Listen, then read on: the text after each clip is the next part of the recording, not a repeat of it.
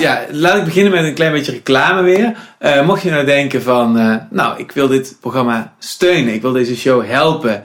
Ik vind het zo goed eigenlijk wat hier gebeurt. Ik vind het zo belangrijk. Ik kan eigenlijk haast niet meer een landschap voorstellen zonder dit programma. Weet dan dat ik alle steun en hulp kan gebruiken. En heel concreet kun je onder deze video een linkje volgen van Patreon en Petje Af. En als je dat linkje volgt, kun je me helpen om met een klein beetje... met een kleine gift per maand kun je mij ontzettend uit de brand helpen. En daar heb ik heel veel aan. En iedereen die dat deze maand heeft gedaan, ontzettend bedankt. En nu ik dit alles gezegd heb, kan ik de gast van deze week aankondigen. Jullie hebben het denk ik al een klein beetje gezien. Hij zat hier al 2 keer eerder. Het is niemand minder dan Timon Dias. Timon, welkom. Dankjewel. En nu zie je natuurlijk dat het eerst donker is. En daarna weer pas. Jij stuurde dit keer een berichtje. Je zei van, ik ben in de buurt, zal ik langskomen? Ik zei, leuk, laten we dat meteen doen. Toen hebben we deze datum geprikt. En toen zei jij, ik heb een voorstel. Ik wil dit keer bepalen waar we het over gaan hebben. Ja.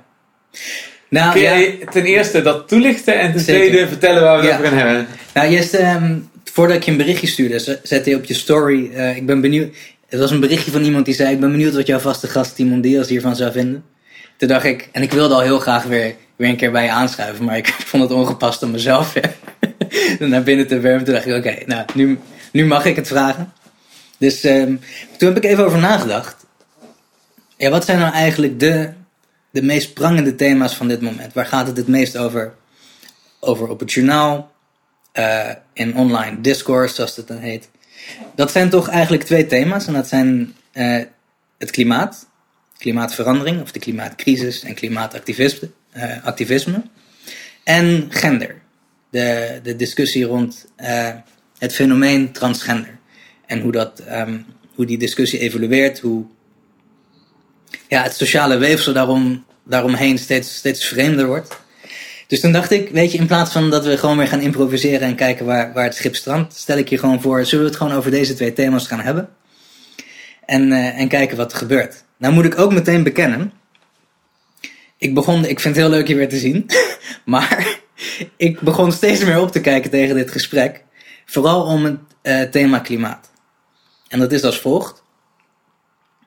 Dat komt door de volgende reden. Ik begon me erin te verdiepen. Een beetje proberen voorbij de oppervlakkige kennis die ik al een beetje had. En dat ging dan als volgt. Er is een man, Ross Clark heet hij. En die schrijft voor de Spectator. En die schrijft altijd... vind ik dan, en dat is ook mijn tribale bias meteen, dat ik dat dan fijn vind. Maar die schrijft hele kalme en vrij geruststellende noten bij het jaarlijkse IPCC-rapport. Dat er is klimaatverandering, maar het is niet zo erg, het is lang niet zo erg en zo catastrofaal als er gezegd wordt. Dus dat is een beetje mijn go-to guy, als ik mezelf tegen de hysterie probeer te beschermen. Maar toen ging ik iets verder in zijn werk en toen zag ik eigenlijk ook weer andere experts die zijn voetnoten, of zijn kalmerende noten, weer ontkrachten. En die ontkrachtingen zagen ook, voor een leek als ik, zagen die er heel geloofwaardig uit. Dus uiteindelijk kwam het hierop neer. Ik was ook mijn favoriete expert aan het inlezen. Toen weer leggingen van hem. En nu stelde ik mezelf de vraag, oké, ik ben een leek. Moet ik dan de voetnoten van één expert, die vervolgens worden weerlegd door de andere expert, ben ik dan degene die gaat concluderen en tegen Michiel en zijn publiek gaat zeggen, nee, het zit eigenlijk zo. Dus ik was volledig paralyzed by analysis. En zo zit ik hier nu. Ja. En ik denk dat het, als we gaan het dus over hele ingewikkelde dingen hebben. Ja. Volgens jou. We gaan het over hele ingewikkelde dingen hebben. Dat is in ieder geval hoe ik dat zie. Maar daar gaan we het hebben omdat jij dat op tafel legt. Oké, ik vind het een goed idee. En ik zou willen beginnen met de constatering dat deze onderwerpen zo ontzettend complex en groot zijn, dat ik eigenlijk al heel lang bewust ben van het feit dat ik eigenlijk echt tast in het duister. Ja, nou daar kwam dit weekend. Ja, dus maar dat bewustzijn zit al heel diep en al heel lang, echt al decennia lang in mij. Mm-hmm. Zeker qua klimaat. Dus ik zou eigenlijk gewoon heel radicaal willen beginnen met de vaststelling dat dat zo is en dat de zoektocht vandaag gaat zijn dat hoe moet je omgaan met deze dossiers en met deze kennisgebieden als je eigenlijk voor jezelf moet vaststellen dat je eigenlijk bijna altijd tast in het duister. Ja. Hoe moet je dan daarmee omgaan? Hoe moet je omgaan met die heftigheid waarmee het debat gevoerd wordt? En hoe moet je daar zelf, hoe kun je daar zelf een bepaalde rust en een bepaalde kalmte in bewaren en toch met rechte rug en verantwoordelijk in die discussie staan? Zoiets. Ja, zo zou ik denk ik de vraag van mezelf formuleren. Ja, dat vind ik een heel mooi kader. Daar ben ik het ook helemaal mee eens. En dan zou mijn eerste ingeving is dan, oké, hoe verhoud je je tot dit kennisgebied? En dan is natuurlijk het standaard antwoord is trust the science. Ja, maar dat vind ik meteen al een lastige. Ja, ik ook. Want we hebben net COVID gehad. Ja, precies. Dat is eigenlijk mijn argument. Ja. Trust the science. Ja, dat is nou net nu. We hebben nu de afgelopen 3 jaar een spoedcursus science implementatie en geopolitiek gezien. En dan zie je hoe lastig het is om ook dat als een soort mantra steeds maar als kader. Ja, hoe zeg je dat? Dat je steeds maar terug baseert daarop of zo. Dat is eigenlijk ook bijna, zoals je kan zeggen, van maar ik vertrouw op God. Ja, maar ik heb dus, dat voel ik ook. Maar ik heb nog een ander bezwaar. Misschien dat andere mensen dat ook voelen. En ik schaam me een beetje voor wat ik nu ga zeggen. Omdat ik weet dat het voor heel veel mensen waarschijnlijk heel dom gaat klinken. Maar dat ben ik ook op dit gebied. En daar ben ik me wel bewust van. Maar het zit dus als volgt. Als mensen zeggen trust the science. En dan komen ze altijd met het 97% van de wetenschappers deelt de consensus dat dit en dit. Oké. Kijk er tegenop om dit te zeggen. Er is geen computermodel. Er is geen formule. Er is geen model dat in staat is de koers van één aandeel op één beurs correct te voorspellen. Dat bestaat niet. Er zijn benaderingen, maar een echte correcte voorspelling lukt niemand. Dat is één koers van één aandeel op één beurs. Oké, neem dat even in oogschouw, dat er geen modellen zijn die dat correct aankunnen. Het voorspellen van die koers. Dan vervolgens, en nu komt mijn domme lul inbreng. De aarde is een bol magma met daaromheen nikkel. En dit is allemaal... Het is een bol magma, die draait de ene kant op. De nikkel eromheen, die draait de andere kant op. De diameter van de aarde is bijna 13.000 kilometer. De diepste boring die ooit is gedaan door mensen is 12 kilometer. Dus dat is minder dan 1.000ste van de aarde is onderzocht. Dus dat heb je. Je hebt de hele aarde. Bol magma en dan 12.000 kilometer in diameter. Dan gebeuren er zeg maar de aardkorst zelf, die is ongeveer 40 kilometer diep. En daar liggen dan oceanen, tektonische platen, flora, fauna, de mens inderdaad. Nou, dat ding, die planeet, die gaat in een mild fluctuerende baan om de zon.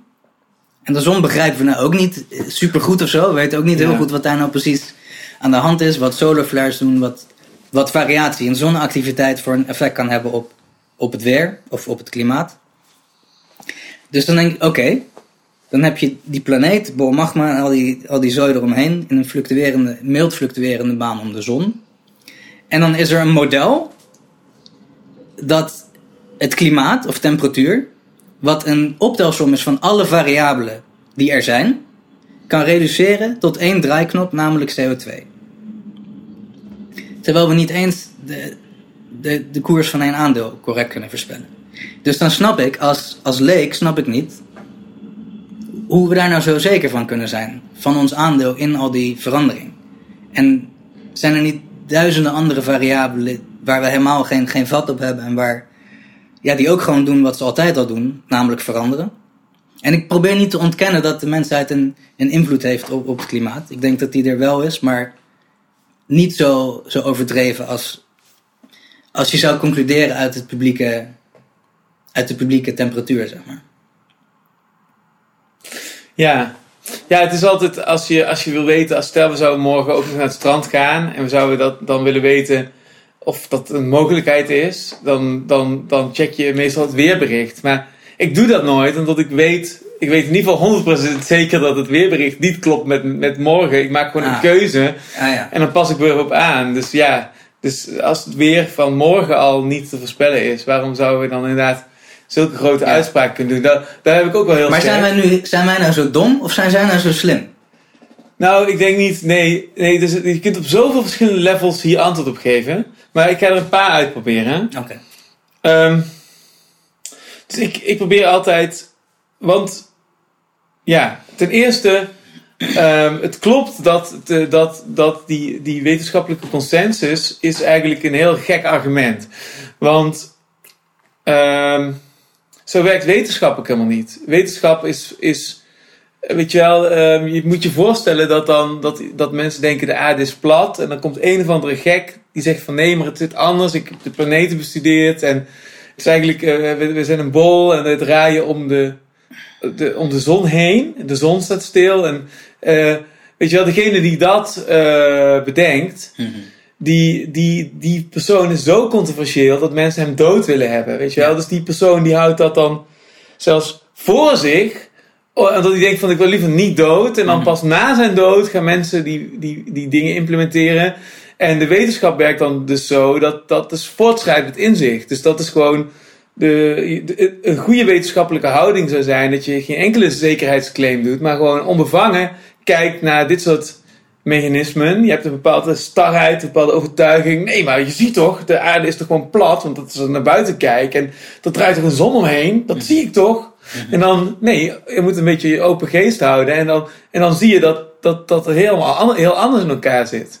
En ik zou dus voor willen stellen om ook zo, kijk, die wetenschappelijke consensus kun je ook op deze manier denken van, tot 3 jaar geleden dacht ik, wetenschappelijke consensus, 97% zekerheid is heel zeker. En dan krijg je heel die COVID shit en dan denk je van, oh, maar dat is dus niks. 97% van de mensen kunnen het verkeerd hebben. En dan hoef je alleen maar aan zo'n voorbeeld te denken om te zien hoe star zo'n uitspraak is. Dus zodra je moet gaan sabelen met dat argument, weet je al dat het een politiek argument is. Want dat is het moet helemaal geen argumentatie zijn. Het is alleen maar een argument voor iemand die zeker wil dat het gaat veranderen. Dan pas ga je met die starheid te strijden trekken. Dus ik vind het argument al gewoon. Dus dat is een manier om ernaar te kijken. Ja, het is grappig dat je een beetje die religieuze. Dat religieuze eraan voelt. Want als ik dan luister naar die. Oké, 97% van de wetenschappers zegt dit. Dat klinkt. En ik zeg niet dat ze geen gelijk hebben. Dat is niet het punt dat ik probeer te maken. Maar ik vind het hier interessant om over de mechaniek daarachter te praten. En dat lijkt natuurlijk wel op. Vroeger was de Bijbel alleen beschikbaar in Latijn. En was er 1 klasse in de samenleving die Latijn sprak en schreef. En dat was de priesters, de religieuze klasse. En die vertaalden het woord van God naar de bevolking toe. En de bevolking kon dan naar die priestersklasse luisteren. Dus er zat een middleman tussen. En ik zeg niet dat het hetzelfde is, maar de mechaniek lijkt er wel op. Dat de wetenschappelijke klasse is de enige klasse die die taal kan lezen en begrijpen. De taal van data en van onderzoek. En wij, de domme bevolking, hebben het maar aan te nemen. Ja. En ik zeg niet, ik maak hier niet de claim dat die religieuze teksten gelijk zijn aan klimaatwetenschap. Dat is niet mijn punt. Maar het is wel dat er een middleman tussen zit.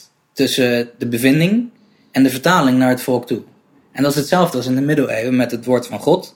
En de vertaling van het woord van God naar het volk toe. Ja. Dat is nu de wetenschappelijke klasse. En waarom ik dus ook. Ik begon met dat argument van.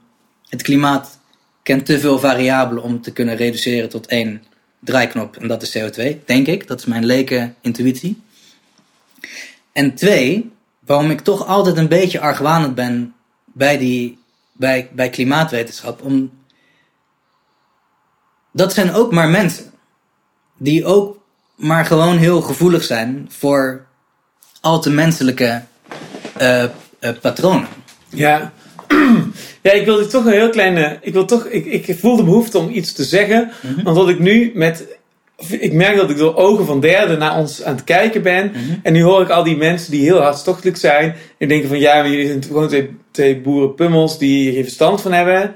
Weet je wel, zo'n laten we zeggen, een archetype Extinction Rebellion klimaatactivist. En ik wil dus een heel klein beetje kaderen hoe ik hierin sta. En ik heb namelijk nogal een reis afgelegd als het om klimaat gaat. Toen ik 23 was, stond ik voor Greenpeace op straat. Mm-hmm. Daar kom ik vandaan. Dus ik ben eigenlijk van een radicale klimaatalarmist. Heb ik een hele reis afgemaakt naar nu dat ik er veel genuanceerder naar kijk. In die periode dat ik voor Greenpeace op straat stond, was ik natuurlijk gewoon geld aan het verdienen. Dus ik wil helemaal niet zeggen dat ik toen helemaal Greenpeace gast was of zo. Ja. Ik was gewoon een cynische student die geld wilde verdienen. Maar omdat ik jaar in jaar uit op straat stond en met heel veel mensen aan het kletsen was, dat is een beetje alsof ik een soort podcast had, maar dan zonder camera en op straat, weet je wel. Ik heb zo ontzettend honderden mensen over ecologie en al die onderwerpen gesproken, dat ik binnen 2 jaar was ik er toch wel van overtuigd geraakt, bijna per ongeluk, dat er iets heel erg mis was met hoe wij daarmee omgingen met de planeet. Hm. Dus tegen dat ik 25 was, dacht ik gewoon van, toen geloofde ik zowat die theorieën dat we er in 2012 aangingen. Nou, toen werd het 2012, toen waren we niet dood. En toen dacht ik van, oké, dat is toch iets grondig mis met hoe ik hiernaar gekeken heb. En vanaf daar ben ik eigenlijk hele andere bronnen tegengekomen. En ben ik er dus eigenlijk op allerlei manieren genuanceerder naar gaan kijken. En nu ben ik eigenlijk veel gevoeliger voor mensen. Bijvoorbeeld, een heel goed voorbeeld vind ik, ik heb net dat boek gelezen van Alex Epstein, Fossil Future heet dat. En hij betoogt bijvoorbeeld dat er daadwerkelijk iets aan de hand is en dat we toch meer fossiele energie nodig hebben in de komende 100 jaar. En dat vind ik dan, zo iemand zet het heel mooi op scherp, vind ik. Die is heel erg ingelezen. En die weet er heel veel van af. En toch beweert hij ongeveer het omgekeerde van wat heel veel klimaatalarmisten beweren. En daarmee zet je zo'n discussie op sterk. Een andere is Michael Schellenberg, als ik het goed uitspreek. Die ook dezelfde achtergrond heeft. Van heel erg links, progressief, klimaatactivistische gast. Die nu 40er is. En eigenlijk hele genuanceerde boeken schrijft over hoe dat het allemaal veel meer grijs gebied is. Ja. Nou, en zo kan ik er nog een aantal opnoemen, maar gewoon, omdat dit antwoord al heel erg lang aan het worden is, ga ik even toewerken naar mijn punt. Wat ik in ieder geval zie, is dat er dus tegenover mensen die het genuanceerd of holistisch bekijken, een andere, laten we zeggen, klasse is van mensen die het getalmatig bekijken. En die eigenlijk alles, dat zie je nu ook bijvoorbeeld in de stikstofcrisis, dat je, als je alles wil gieten in protocollen, en je staat je bijvoorbeeld blind op het onderwerp CO2 of dat fossiele brandstoffen de vijand zijn, dan zie je daar een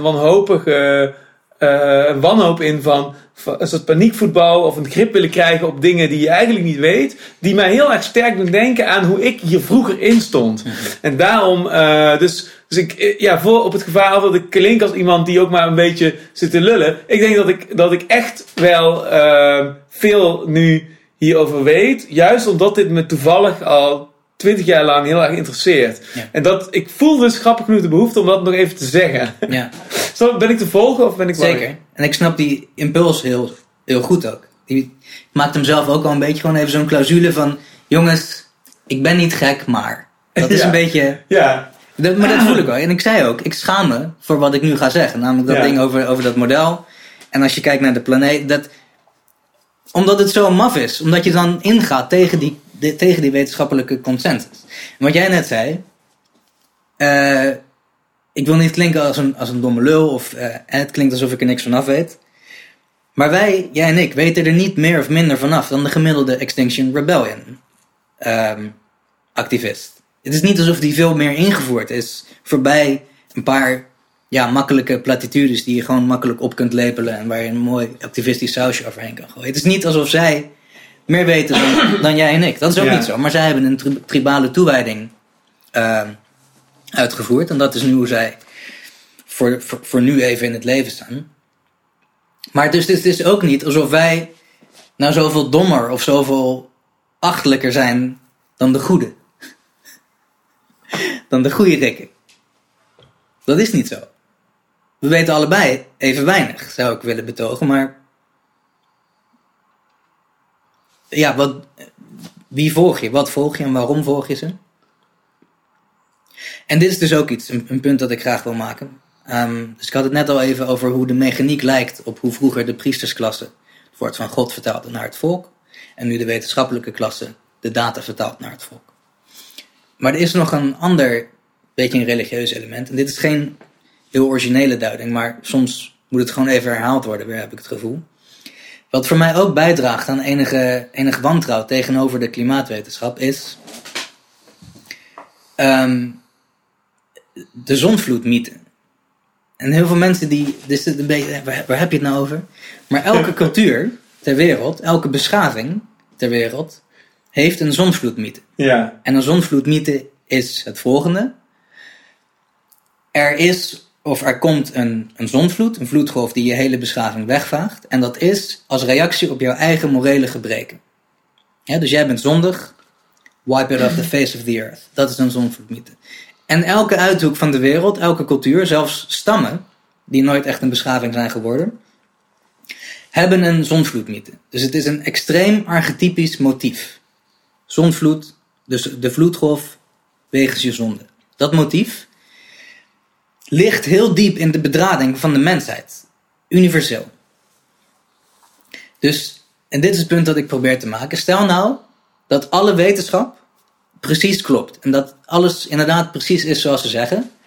Dan alsnog is het ook de zonvloedmythe die door mensen heen spreekt. Het klopt toevallig, maar het is ook dat. Ja, en dat is mooi. En dat is iets, zeg maar, die... Dus de mens is heel ontvankelijk, buitengewoon ontvankelijk voor het zonvloedmotief. Ik kom nu eigenlijk pas goed uit mijn woorden. De mens is extreem ontvankelijk voor het zonvloedmotief. Namelijk, je zondigt en daarom word je weggevaagd door een vloedgolf. Elke cultuur in elke uithoek van de aarde heeft een zonvloedmythe. Dus dat speelt voor mij ook gewoon mee.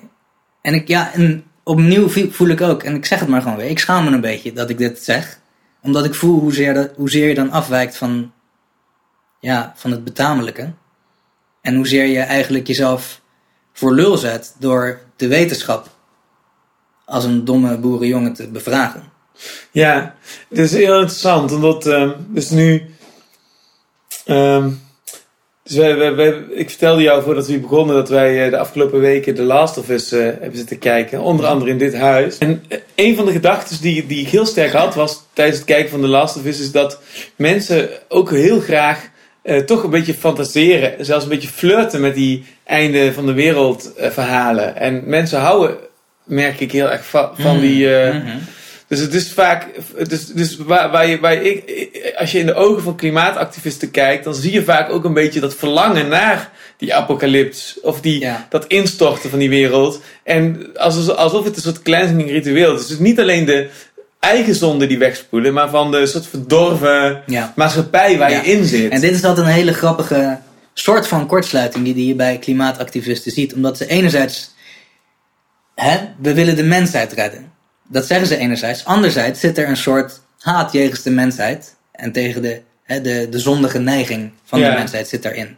Dus dat botst, dat zie je, dat wrijft met elkaar. Ik zeg niet dat het niet per se niet naast elkaar kan bestaan, maar je ziet wel een bepaalde wrijving. De planeet is onverschillig. Ja, het maakt de planeet niet uit. En dat zie je bijvoorbeeld heel mooi, heel simpel aan die beelden van Chernobyl bijvoorbeeld. Hè. Dan is het gewoon een prachtige, hele gekke groen. Maar je ziet het ook in The Last of Us. Dan zie je die enorme megasteden helemaal overwoekerd. En mensen houden gewoon van die aesthetic van overwoekerde steden. Dus je weet gewoon binnen 40, 50 jaar. Het gaat echt niet over miljoenen jaren. Binnen no time is die jungle-achtige natuur weer terug. Die je kent van die romantische Jurassic Park-achtige films. Weet je wel? Dus de planeet... Dus dat is zo maf aan klimaatactivisten. Die gebruiken altijd argumenten van... het is voor onze toekomst. Het is voor onze kinderen. Ja. Maar dat is juist een paradox. Want die mensheid die zorgt dus voor die opwarming van de aarde. En als die aarde opwarmt, dan heeft die planeet gewoon zoiets van... nou, weg dan met die mensen. En dan gaan die mensen gewoon weg. En dan is die planeet gewoon de planeet. En het feit dat... we überhaupt een beeld hebben van de planeet als een geheel, als een holistisch, ecologisch geheel, dat idee stamt gewoon uit de jaren 70. Dat is een nieuw idee. Mm-hmm. Dat is helemaal geen oud idee. Mm-hmm. Dus dat we dat überhaupt conceptueel kunnen bevatten, ja, is een nieuw ding. En dat is een menselijk verlangen. Ja. Dit is ook iets, hier wil ik graag even op aanhaken. Wat je zegt, dat we de planeet als één geheel conceptueel kunnen bevatten. Ik vraag me dus maar zeer af of dat nou wel zo is. En ik weet dus niet, hier loop ik ook tegenaan als ik nadenken over klimaatactivisme en over die wetenschap. Ik vraag me zeer af tot hoeveel degrees of separation je oprechte en doorleefde begaandheid en empathie en bevlogenheid kan voelen. Dus voor hoeveel, ja, met degrees of separation bedoel ik, zeg maar, voor hoeveel graden van afstand tussen jou als persoon en de andere persoon. Dus het is al best wel moeilijk. Ik moet even mijn best doen op formuleren. Ik voel vaak dat de planeet een veel te abstract iets is om echt oprecht doorleefd, congruent, zoveel om te geven als je zegt dat je erom geeft, terwijl je daar op die demonstratie staat.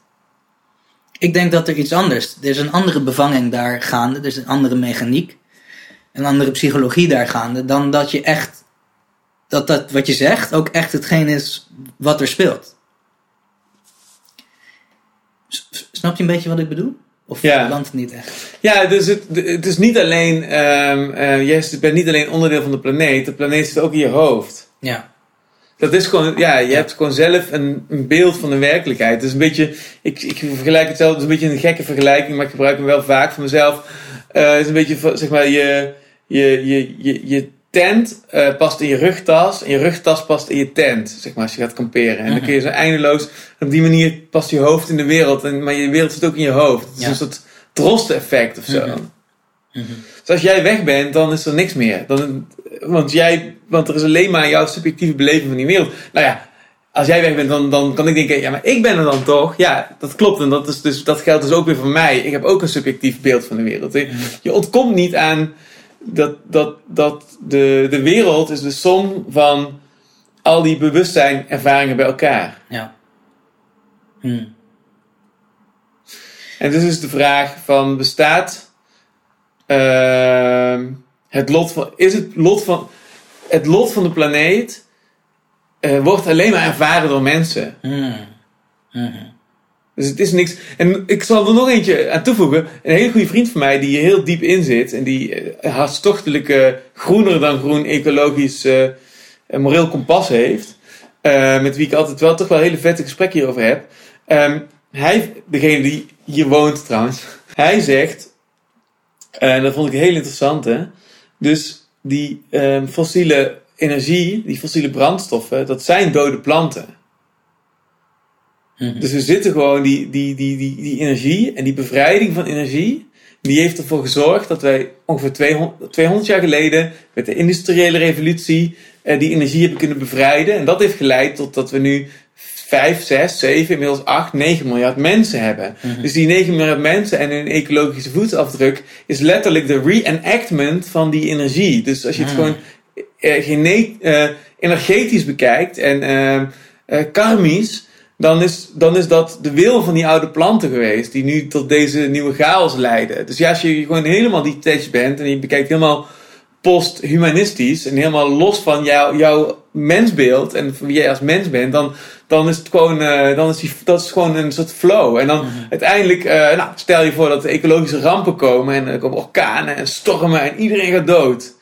En oké, dat wordt ook weer een soort laagje, hè? Dan komen we aardlagen overheen te liggen. En dan een beschaving over 20.000, over 100.000, over 300.000 jaar, die boort die laag weer aan. En dat geeft dan weer energie aan hun beschaving. En dan krijg je weer diezelfde cyclus. Ik heb dit nog nooit gehoord, maar ik vind het wel heel, heel mooi eigenlijk. Ik bedoel, het is een beetje abstract, maar ergens geen spel tussen te krijgen. Nee.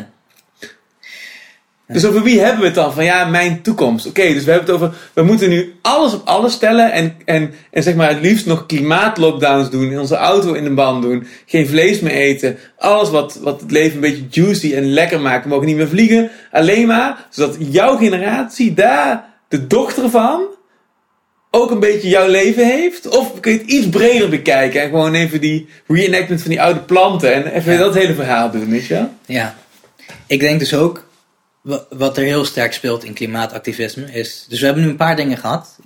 Misschien voor de kijker en voor ons fijn om het even op te sommen. Dus één, we bevragen allebei of er modellen zijn die zoveel variabelen tegelijk kunnen condenseren tot één variabele, namelijk CO2. Ja. Daar hebben we allebei een beetje moeite mee. Nou, dat durf ik wel te zeggen. Dat is sowieso stomzinnig. Ja, maar dat is wel... Maar dat wil niet zeggen dat er niet daadwerkelijk iets aan de hand is. Ik geloof, ik heb met van verschillende mensen die ik hoog op zitten vernomen, dat je het daadwerkelijk serieus moet nemen dat de opwarming van de aarde echt is. En dat dat een serieus probleem is. En door de mens. Ja, het is moeilijk om te zeggen dat er niks aan de hand is. Maar de vraag is, wat is het wat er aan de hand is? Mm. Is het hoe moet je er naar kijken? En onder- of overschatten we onze invloed? Ja, dat is en hoe moeten we daarmee omgaan? Ja. Dus wat ik net allemaal zeg, zo ga ik er inmiddels mee om, dat ik zie dat het uiteindelijk, ultimately, in mijn hoofd plaatsvindt. Als een soort van systeempje wat zich maar blijft herhalen. Ik moet iets mezelf oplossen. Dat is mijn probleem. Mm-hmm. Dus we hadden die variabelen hadden we. Dat er een beetje veel zijn om te condenseren. Het zonvloedmotief. Dat toch ook bij mensen speelt. En dat zelfs al klopt de wetenschap. Dat ook heel veel doet met de mens. En een filter op zijn visie is. Derde punt met een klein puntje. Dat de mens is de mens geworden. Zo'n succesvolle aap geworden. Omdat we altijd causaliteit zoeken. Dus we kunnen heel slecht omgaan, de menselijke psyche, met een gebrek aan causaliteit. Ja. Dat speelt ook mee. Dat is ook een psychologische mechaniek die ook in de klimaatdiscours... Dat moet een plek hebben, denk ik. En vierde punt dat ik wil maken is dat ik... Dat is echt vanuit een psychologisch perspectief. Zie ik, en ik noem dat de wil tot ontroering. Zie ik bij mensen. En we leven natuurlijk een beetje in een posthistorische tijd waar er niet echt... We hebben niet echt een strijd. De romantiek is er wat dat betreft een beetje uit. En ik denk dat het heel mens-eigen is om een algemene wil tot ontroering te voelen. We zijn graag ontroerd. We willen graag geraakt worden. We willen ergens door in verroering gebracht worden. En ik denk dat elk mens dat in zich draagt. Een algemene wil tot ontroering.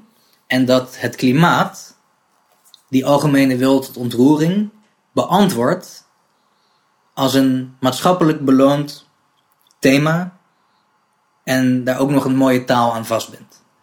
Dus ik denk dat dit ook meespeelt. De mens heeft een wil tot ontroering en dat nu is het klimaat gevonden als thema waarop die wil tot ontroering zich kan, waarin die zich kan manifesteren. Dat denk ik toch ook waar te nemen. Misschien is het leuk om dat fragmentje even te kijken. Het Humanistisch Verbond had zo'n praatgroep voor klimaatactivisten met een demonstratie burn-out opgericht. En Nieuwsuur had daar een filmpje over gemaakt. En ik meen het, 10 jaar geleden had dit een man bij het hond fragment geweest. Nu was het een serieus, sans ironie, Nieuwsuur fragment. Ja, zet maar op. Zullen we dit even kijken? Ik huil omdat we waarschijnlijk nooit meer een 11-stedentocht in Nederland kunnen schaatsen. Omdat het zo warm wordt dat de gletsjers verdwijnen. We hebben veel expertise op het gebied van wat we noemen mentale weerbaarheid, geestelijke weerbaarheid. En die expertise zetten we nou in om deze groep mensen die zich echt actief inzet voor een beter klimaatbeleid, om ze een programma te bieden waarin ze hun weerbaarheid, hun geestelijke weerbaarheid kunnen versterken. Dus energie blijven houden om die strijd te blijven voeren, om de goede dingen te doen. Ik huil om de planeet en ook om alles wat daar groeit en bloeit. Om alle dieren, om alle planten en om alle mensen die daar wonen. Ik huil om een onzekere toekomst voor mijn kinderen. Dit zijn mensen die zich vaak al heel lang inzetten en zich al heel lang grote zorgen maken over de klimaatcrisis. En dit zijn ook mensen die tegelijkertijd zien dat we als samenleving niet in staat zijn om de dingen te doen waarmee we de crisis het hoofd kunnen bieden. Dat maakt dat mensen somber worden, dat mensen soms depressief worden. Sommige mensen echt in ernstige vormen van burn-out belanden. En wat we willen doen met deze mensen, met elkaar het gesprek voeren om te zorgen dat we daar niet in belanden. Dat we niet belanden in vormen van wanhoop, in vormen van apathie, waardoor je op de bank gaat zitten en denkt, ik weet het ook niet meer, dit komt nooit meer goed, dus laat maar zitten. Ik ging hier naartoe met een hoop op verbinding en energie. Nou, dat heb ik wel gekregen. Het is heel fijn om hier met allemaal mensen samen te zijn die ook zorgen maken om deze planeet en die willen kijken wat ze kunnen doen om het beter te maken. Daar word ik wel heel blij van dat ik daar niet de enige in ben. Ja, ik schrok er echt van toen ik het... Waarom wilde je het laten zien? Nou, toen ik dit zag, toen kwam ik met die term de wil tot ontroering. Dat is wat ik hier zie. En dit heb ik al... Dit is sowieso een beetje een empathisch gebrek van me. Of misschien is het een tribaal verschijnsel. Mijnerzijds. Ik geloof het niet wat ze zeggen. Ik zie dat er pijn is. Maar ook als psycholoog heb ik heel veel moeite dat te zien voor wat ze zeggen dat het is. Ja. En waarom geloof je niet wat ze zeggen? Omdat het zo performatief is. Het heeft... En je bedoelt met dat het een performance is? Ik zeg niet dat ze niet lijden. Dat is niet het punt dat ik wil maken. Ik zeg wel dat wat ik hier zie, heeft een performatieve lading, waarvan iedereen weet dat dat performatieve een maatschappelijke beloning kent. Namelijk social currency. Social currency being, hoe zeg je dat? Sociaal krediet. Ja. Ja, dus deze... Laten we het even zo zeggen. Het uitacteren van dit sentiment heeft een maatschappelijke beloning. En dat is, jou wordt bepaald sociaal krediet toegeschreven. Je profileert je onmiskenbaar als een goed persoon. Ja. Ja, en dit brengt me eigenlijk naar een onderwerp wat ook echt wel een reden was dat ik opzag tegen dit gesprek. Maar ik moet het er toch over hebben. Ik ben zelf psycholoog, ik heb een eigen praktijkje, ik zie cliënten. En onlangs kwam ik langs de Stichting Klimaatpsychologie. En was een beetje wat gaan googlen. En ik wil even een plaatje laten zien dat op de website van Stichting Klimaatpsychologie staat. Dat wil ik gewoon even aan jou en je kijkers laten zien. Want ik kan er nog steeds niet bij. Het gaat even om dit plaatje. Ik zal het misschien even voorlezen. Dit plaatje staat op de website van Stichting Klimaatpsychologie. En daar werken allemaal psychologen met hele solide keurmerken, credentials, big registraties. Ze hebben het allemaal. Oké, hier staat... Geen probleem toch? Die smeltende gletsjers. Leef jij zonder klimaatzorgen? Vind je klimaatstress zelfs een beetje overdreven als term? Dan zijn er 2 opties. 1. Je hebt je nog niet genoeg verdiept in de ernst van de situatie. Of 2. Je hebt een zeer goed werkend overlevingsmechanisme. Gefeliciteerd! Of toch niet. Wat je hier dus ziet, en daar zit ik mee als fellow therapist. Hier wordt er hier actief, echt actief, een pathologie aangepraat. Dat is tot daar aan toe, dat is ook wel erg, dat is wel laakbaar. Vervolgens wordt je een schuldgevoel aangepraat als je niet aan die pathologie lijdt. Ja. En dan is deze stichting de mensen die je gaan helpen. Ja, tegen die pathologie. En ik heb de rest van de website ook een beetje bekeken. Het staat vol met activistische taal. Het is eigenlijk gewoon een soort verbloemd activistisch platform. Maar stel je nou eens voor dat we daadwerkelijk te maken hebben met een zondvloed.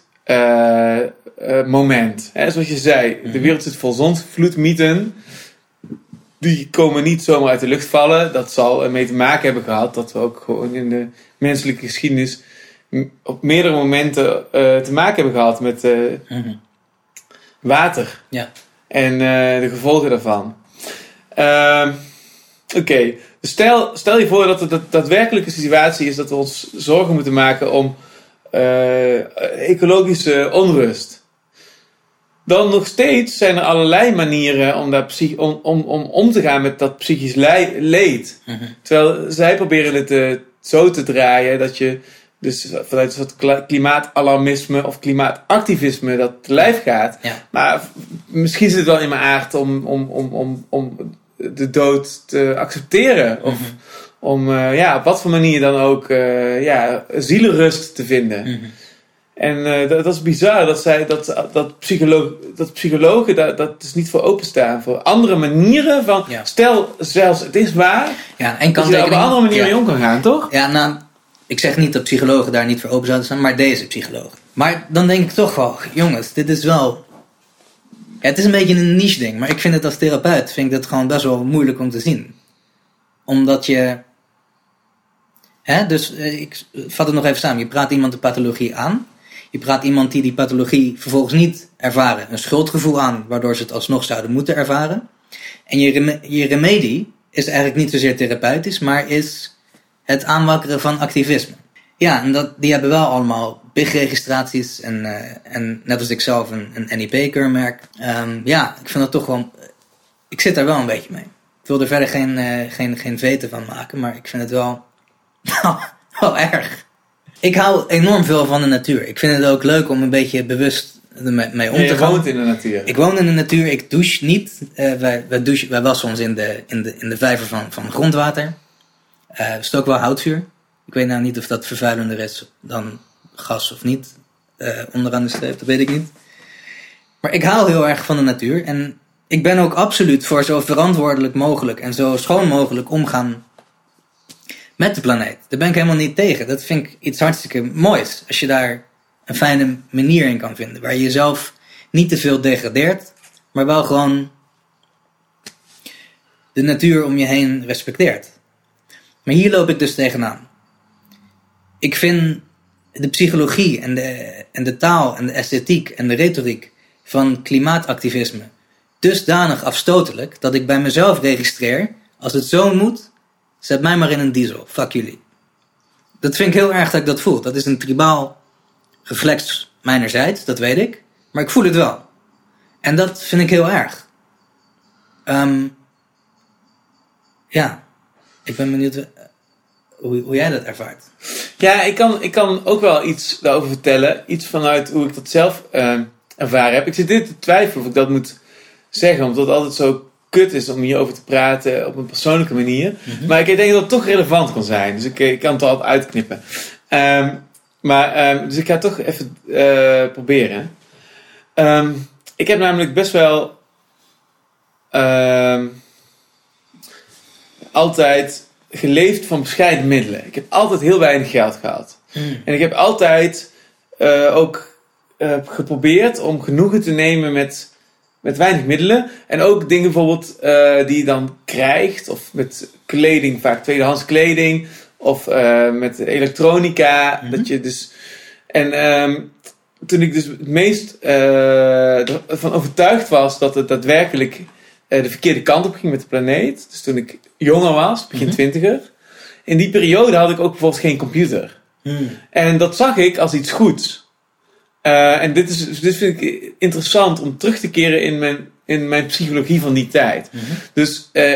Dus toen ik heb pas een computer op mijn kamer gehad toen ik 25 was of zo. Dus daarvoor had ik überhaupt geen computer. En... ik wist dat er moderne slavernij nodig is voor computers, voor telefoons. Ik weet ook dat Google-hit is vervuilender dan A4'tje kopiëren. Dat soort statistieken, weet je wel. Dus je kunt allemaal wel gaan zeggen van... wat zijn we veel aan het kopiëren. Of weet je wel, er zijn klimaatactivisten die daar zich zorgen over maken. Maar mensen denken helemaal niet na over... hoe vervuilend de computer is. Gewoon puur alleen al een beetje googlen hoe vervuilend dat is. Laat staan dat je 2 terabyte aan data online laat staan. Of aan het Instagram of aan het Facebooken bent. Of bitcoin hebt of weet ik veel wat. Het is allemaal heel vervuilend. Ik vind daar nu niks van. Hè, maar ik probeer even terug te keren naar de psychologie van toen ik begin 20er was. En ik denk dat ik dat als volgt kan samenvatten. Dat ik dacht van... toch goed van mezelf. Dat ik... leef van weinig geld, dat ik leef van met weinig middelen en dat mijn ecologische voetafdruk op die manier bijna automatisch gewoon klein is. Mm-hmm. Maar toen ik dus wat ouder werd, toen merkte ik dat ik helemaal niet goed meekwam in de snelle, veranderende wereld om mij heen. Mm. En wat ik eigenlijk van die tijd naar het nu, in die afgelopen 15, 20 jaar heb meegemaakt, is dat ik uiteindelijk toch doorkreeg dat je zo helemaal niet kan leven. Inmiddels kijk ik er zo naar dat iedereen op zijn of haar manier daar toch mee bezig is om het leven voor zichzelf en voor anderen mogelijk te maken. En dat je dat moet produceren. En dat je een kleine bandbreedte nodig hebt. Een beetje improvisatieruimte. Kijk, toen ik wat meer geld kreeg, toen had ik eigenlijk een budget. Toen ik eigenlijk 9, 10, 11.000 euro kon opsparen door klussen te doen. Toen merkte ik dat ik het hele jaar door veel beter, precies kon doen wat belangrijk voor mij was. En toen ging ik helemaal niet meer nadenken over die ecologische voetafdruk. En ik had een veel beter leven. En dat leven ging ik helemaal niet besteden door lekker het breed ervan te nemen en lekker te vervuilen. Nee, ik kon steeds beter precies doen wat ik voor mezelf belangrijk vond. Romans schrijven, toneelstukken schrijven, die podcast of deze show maken enzovoort. Hè. Als ik niet die camera's zou hebben gekocht, dan had ik deze show niet kunnen maken. Als ik die lampen niet had gekocht, had ik die show niet kunnen maken. Eigenlijk ben ik met wat ik heb geproduceerd voor mezelf nog altijd bezig met bescheiden middelen. Mm-hmm. Maar ik zal altijd, omdat ik daar zelf gezeten heb, zal ik altijd aan een nieuwe generatie jonge mensen, zal ik altijd weer opnieuw uitleggen van, ja maar luister, zo kun je niet leven. Je hebt die bandbreedte nodig, je hebt de minimale middelen nodig om een klein beetje te sparen en een klein beetje te spenderen. En in de filosofie heet dat genereuze verkwisting. Je hebt een beetje genereuze verkwisting nodig. Mm-hmm. Zonder genereuze verkwisting kun je geen Hollywoodfilm van een 2 miljoen maken. En zonder die Hollywoodfilm kun je ook weer niet de geesten verruimen. En dus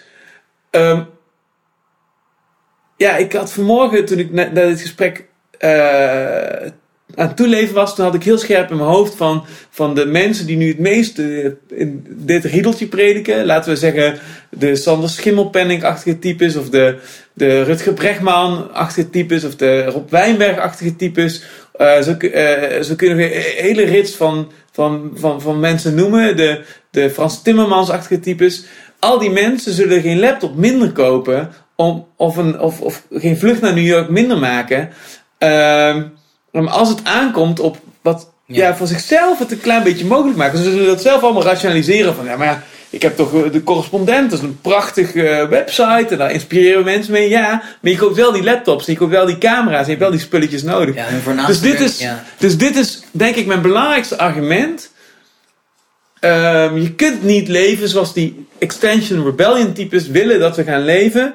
Dat kan gewoon niet. En dat willen ze zelf ook niet. En dat wil jij ook niet. Dat wil ik ook niet. Dus als we al een oplossing moeten vinden, dan zal die uit een andere hoek moeten komen. Want jij hebt altijd, je begint met dat je denkt van, prima, een kamer met een matras erin. Maar een dag daarna denk je al van, oké, en die andere dan. En je wordt gewoon ingehaald. Ja. En dit is van binnenuit de paradox. Ja. En ze, ben je te volgen? Jazeker. Een beetje een lang verhaal worden, maar voor mij is het een belangrijk verhaal. Bedankt dat je het deelt. Ik was geraakt door wat je zei. Dat je in het begin met bescheiden middelen. En hoe dat daarna evolueerde voor je. Het is mooi om te horen. Hun voornaamste weerlegging van wat je hier zegt is. Ja, maar wij als individu hebben maar een heel kleine footprint. Het gaat ons om de corporate fossil fuel industry. En de luchtvaartmaatschappij. Daar gaat het om. Dus dat is hun voornaamste weerlegging. En daar is wel iets voor te zeggen. Dat kan ik niet in één keer disqualificeren. Fossiele brandstoffen. Dus nu zeggen ze, just stop oil. Yeah. Of stop oil now. Maar wat is olie? Olie is alles. Yeah. Dus als je zegt, we stoppen met olie, dan stop je met alles. Het water in je glas, de appels die je eet. Alles is olie.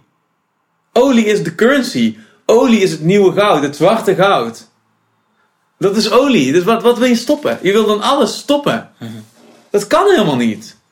Ja. Dus het is zo... Dan heb je zo... Dus je bepleit... Je bent hartstochtelijk bezig om iets te doen voor het klimaat. Mm-hmm. Maar je kunt zoiets simpels als olie al niet holistisch bekijken. Waarom wil je dan dat ik holistisch ga kijken? Dat snap ik gewoon niet. Ja, misschien is het toch... Dan toch weer dat het die religieuze... Kijk, er was zo'n... Een paar maanden geleden kwam dat uit dat En de NOS publiceerde een bericht over de ontkerkeling van Nederland. En dat steeds minder mensen religieus zijn. En toen had ik daar een topicje van gemaakt op Geen Stijl. Een beetje grap, maar er is zoveel gesublimeerd religieuze dingen zien we gebeuren. En dat is ook, denk ik, bij het klimaatthema. Je hebt het volgens mij wel meegekregen dat Greta Thunberg kreeg een eredoctoraat in de theologie, niet klimaatwetenschap, theologie van de Universiteit Helsinki. Toen dacht ik, toen ik dat zag, en het was geen grap, toen dacht ik een soort van, de simulatie is gewoon ten einde nu. We zijn, het is gewoon, ja, niemand vindt dat gek of zo, maar tegen een autistisch meisje dat nog geen halve zin uitgesproken krijgt. No offense, maar dat is gewoon zo. Krijgt een eredoctoraat, wat al... Eredoctoraten zijn vreemde politieke dingen. Maar goed, geef ze dan een eredoctoraat in de geologie of zo. Of weet ik veel, hoe noem je? Meteorologie. Waarom krijgt Greta Thunberg een eredoctoraat in de theologie? Ja, in de godsdienst. Ja, weet ik het. Ja, we hebben het een hele gesprek over. Ja, maar ik snap niet waarom... Omdat het een religie is. Ja, ook. Dat zeg je zelf al, van... en die moeder van Greta Thunberg, die had een internationale carrière in de opera. En die heeft dat gestopt, omdat ze dus meeleeft met haar dochter. Ja, ik vind sowieso, dit moet echt even van mijn hart. Mensen doen altijd alsof Greta Thunberg een meisje is, dat zelf... De hele notie, als er weer een headline is, Greta Thunberg tweeted. No the fuck she didn't. Greta Thunberg heeft nog nooit zelf een tweet geschreven of gestuurd. Gegarandeerd. Greta Thunberg is een mediabedrijf. Met een social media team. Met een PR team. Greta Thunberg is niet Greta Thunberg. Ze is het wel. Maar ze is het gezicht van een van de meest geslaagde PR-operaties in de moderne geschiedenis. En credit to them. Ze hebben iets heel knaps neergezet. Maar Greta Thunberg is niet Greta Thunberg. Ze is het gezicht van BV Thunberg. Ja, die speech van haar bij de World Economic Forum, toch? Die was toch zo erg? En how dare you, daar zit ook iets interessants in. Dat er zit nog steeds, en dat heeft altijd iets pervers, vind ik het hebben eigenlijk, de bezinging van de onschuld van het kind. En dat is heel erg gecultiveerd rond Greta. En ze doet daar zelf aan mee, omdat ze haar eigen speeches niet schrijft. Dus dan stond ze te praten... And now you lay this burden on us young people. Us young people. Soms over zichzelf staat ze dat. En daar zat een heel zelfverheerlijkend sentiment zat erin. En ja, goed. Er is straks nog iets over Greta dat ik je wil laten zien. Dat is een van de mooiste tweets, vind ik, die ooit namens haar geschreven zijn en gestuurd zijn. Schreef het niet zelf. Maar waarin ze eigenlijk ook al, zeg ik weer ze deed het niet zelf. Waarin haar mediateam eigenlijk al uitlegt hoezeer Greta's activisme een veruitelijking is van een innerlijke pijn. Ik ga voorlezen wat in mijn ogen de belangrijkste tweet is die Greta's mediateam ooit voor haar heeft geschreven en voor haar heeft gestuurd, omdat ze nooit zelf iets doet. Oké, deze tweet is namens Greta's team gestuurd op 31 augustus 2019. Ik ga hem nu voorlezen. Before I started school striking, I had no energy, no friends... and I didn't speak to anyone. I just sat alone at home with an eating disorder. All of that is gone now, since I have found a meaning in a world that sometimes seems shallow and meaningless to so many people. Ja, dat is wel eerlijk. Dit is de meest eerlijke, daadwerkelijke tweet die ooit namens dat account is gestuurd. Want hiermee, ik weet niet of ze het doorhebben wat ze hiermee... Het is ook gewoon eerlijk, het is ook gewoon waar. Dus er is niks mis met deze tweet. Maar hiermee wordt gewoon gezegd, en dat vind ik mooi en ontroerend en eerlijk, want het is een heel kwetsbaar, eenzaam meisje was het. Misschien nog steeds, dat weet ik niet. Ze heeft een doel gevonden. En daarmee kwam ze tot bloei. Maar dat ligt in het verlengde van die wil tot ontroering, waar we het eerder over hebben gehad. Dus ik vond het gewoon... Dus ik lees het niet voor om haar belachelijk te maken, helemaal niet. Ik vind dit de belangrijkste en meest eerlijke tweet die ooit... namens en over Greta is geschreven. Het was een heel gebroken meisje. Eenzaam, alleen, autistisch, eetstoornis. En toen vond ze een doel. Ze vond mensen die haar bewonderden. Ze werd gedragen. Maar ik schrijf ook in dat topic dat ideologische lijm op een gebroken hart droogt nooit. Dus je kunt jezelf wel bij elkaar rapen met ideologie, maar dat is eigenlijk een pact met de duivel. Maar goed, dat is een onderwerp voor een volgende keer. Nou, dat is wel een hele mooie brug naar het tweede hot topic. Mm-hmm. Maar ik wil het dus zo terugpakken, want ik wil nog één ding over klimaat zeggen voordat we naar gender gaan. Wat een veel grotere probleem is om het daarover te hebben. Maar ik wil namelijk... Er is één ding wat me opvalt. Dat... Greta Thunberg zegt het ook, dat het gaat over de kinderen van... Over haar kinderen en de kinderen van haar kinderen. Hè? Mm-hmm. Oké. Wat ik daar lastig aan vind, is... Er zijn nu ook heel veel kinderen die moeten leven van nog geen euro per dag. Die niet zomaar beschikking hebben over, over schoon drinkwater. En die eigenlijk in allerlei erbarmelijke omstandigheden moeten overleven. Je hebt moderne slavernij. Kortom, je hebt best wel veel mensen die anno nu eigenlijk best wel kut leven hebben. Waarom zijn de kleinkinderen van Greta Thunberg belangrijker dan die mensen die nu concreet een kut leven hebben? Ze blank zijn. Ja, maar ik bedoel, dat is gewoon de trade-off. Dat is gewoon de uitruil. Ja, dus zo kijk ik naar die demonstranten die over die kinderen en over de kinderen van de kinderen beginnen. Die willen dus een uitruil. Die willen dat wij de belangen van nog niet bestaande kinderen van Greta Thunberg en van Extinction Rebellion activisten belangrijker vinden dan de mensen die nu leven en het slecht hebben. Ja, want je ontzegt die arme mensen een soort zelfverheffing eigenlijk. Ja, precies. Door dat is ook het punt van Alex Epstein met Fossil Future. Je moet eigenlijk juist...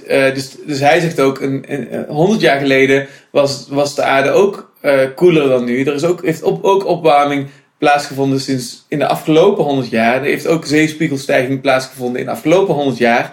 En toch is bijna elke grafiek heeft een 90% daling van sterfte, ziekten enzovoort teweeggebracht in de rijke westerse wereld. En dus als je dus op deze manier redeneert, ontzeg je kansarmen in deze wereld, de kansarmen van nu, om zich op dezelfde manier te ontwikkelen, terwijl de afgelopen 100 jaar laten zien dat wij met technologie enorm goed zijn in het innoveren en vernieuwen van allerlei markten en het bedwingen van allerlei levensbedreigende dingen. En daar wil ik nog één ding aan toevoegen. 12.000 jaar geleden, als je kijkt naar de grafiek van hoe mensen op de planeet leefden, dan waren maar heel weinig plekken echt bewoonbaar voor mensen. Mm-hmm. En door de agriculturele revolutie is dat uiteindelijk over de hele planeet verspreid geraakt. Maar het is helemaal niet gezegd dat ook het model voor de toekomst moet blijven. Misschien dat in de toekomst weer teruggaat naar dat er maar hele specifieke plekken bewoonbaar voor mensen zijn. Maar dat wil niet zeggen dat dan de mensheid is opgeheven. Of dat de hele mensheid niet meer bestaat. Dus dat is het andere probleem wat ik heb. Met dat je dus dat intergenerationele denken over... Dus mensen die gaan zeggen van... Ja, we moeten radicaal minder mensen op deze planeet hebben. Daar zou ik aan willen vragen. Hoe wil je dan die miljarden mensen dood hebben? Om ervoor te zorgen dat de kinderen van Greta Thunberg in de toekomst een goed leven hebben. Willen klimaatactivisten dat er miljarden mensen sterven. En dat de mensen op allerlei andere plekken in de wereld een kutleven hebben. Dus het pleidooi voor... waarbij het als argument wordt gebruikt... Het gaat om onze kinderen... is een trade-off met die ervoor zorgt dat allerlei mensen ellendig bestaan hebben en doodgaan. Ja. Wat ik kan je helemaal volgen met dat ze willen dat mensen in de derde wereld die het nu al heel zwaar hebben zich daar eigenlijk niet kunnen verheffen, omdat dat op de fossiele manier moet. Kan je niet helemaal volgen wat je bedoelt met die miljarden doden. Het ene argument is inderdaad van... we doen het voor de kinderen van de toekomst. Het andere argument is... we zullen met veel minder mensen moeten leven... op deze planeet. En dus een minder grote ecologische voetafdruk. En dat werpt meteen de vraag op... als mensen tegenwoordig 70, 80, 90 worden... waar laten we die mensen? Gaan we die allemaal omleggen? Of krijgen we een nieuwe holocaust? Of gaan die gewoon... vloeien we die mensen af? Nou, het ligt voor de hand om ook weer te zeggen van... nou, weet je... niet iedereen wordt 80. Dus het alle arme landen, die mensen worden gewoon 30 of 40 en die gaan gewoon dood en hebben minder mensen. Dus in beide gevallen hebben we dus over de dood en de ellende van miljarden mensen. En die nemen we voor granted. Ja, ik denk niet dat het zozeer gaat om mensen actief af laten vloeien, dat natuurlijke verloop. Ik denk dat de echte vraag is, wie plant zich voort en niet? Ja, precies. Nou, dus de klimaatactivisten in ieder geval, die willen natuurlijk een soort van de toekomst zekeren. Want dat zit in hun argumentatie. Ja. Enfin, dit waren nog wat laatste dingetjes, wat gewetensvragen die altijd in mij spoken. Namelijk, is het zo dat de mens zich niet heel goed kan aanpassen? Is het zo dat de mens overal in de wereld moet kunnen leven? Of kan dat niet ook weer terug naar die oude vorm? Is het niet zo dat technologie altijd weer ervoor zorgt dat mensen met aanpassingsvermogen zich kunnen verhouden? En is het niet zo dat de mensen die nu leven niet net als wij gewoon een goed leven verdienen en zich moeten kunnen ontwikkelen met eten, schoon drinkwater, een klein beetje educatie en geestelijk en mentaal welzijn? Ja, ik had een beetje een vergelijkbare gedachte. En het is een beetje kwalijk om te zeggen. Ik schaam me opnieuw. Maar ik ga het toch even delen. Ik dacht na over de Malediven. He, die paradijselijke eilanden links van Sri Lanka. Mooiste plek op aarde, ben er nooit geweest. Ik heb het wel eens gegoogeld, het ziet er fantastisch uit. Maar die eilanden, die liggen 3 centimeter boven het waterniveau. En als je kijkt naar de geschiedenis van de planeet, landmassa's verdwijnen en doen en dit. Eerst was het 1 massa, toen werd het wat we nu een beetje hebben. Toen dacht ik tegen mezelf, we hebben die Malediven die daar 3 centimeter boven de watergrens, hebben die een of ander... Ja. Is er een wet die dicteert dat voor altijd zo zou moeten blijven? Is het zo'n... Ja, is het op de schaal der dingen en in de loop der dingen... Is nou zo vreemd of erg of zo kwalijk als de Malediven straks weer 3 centimeter onder de zeespiegel staan? Ja, dat dacht ik dan. Is dat... Ja, dat is eigenlijk dezelfde vraag. Moet de wereld blijven? We hadden ook nooit gedacht dat we op deze manier... in die kleine woningjes in de Europese steden... dicht op elkaar zouden wonen. Maar dat is ook maar een vorm. Ja. En ik zeg niet dat de Malediven... Ik wil ze niet onder water hebben. Dat is niet het punt. Maar ik vraag me wel af... Is het nou zo'n wetmatigheid... dat het nooit meer onder water mag komen te staan... in het verloop van een wereld die altijd al verandert. Ja. Waarin eilandjes opkomen en verdwijnen. Op de schaal der dingen. Goed, sorry als ik iemand uit de Malediven beledigd heb. Of iemand die een resort daar heeft. Maar... Nee, het is eigenlijk precies... de mens heeft een briljant aanpassingsvermogen. En kan zich naar allerlei situaties voegen. En heeft het vermogen... om heel veel van de wereld naar zijn hand te zetten. Dat is natuurlijk ook het begin van al die ecologische shit. Maar het is ook hoopvol. Want er is volgens mij heel veel...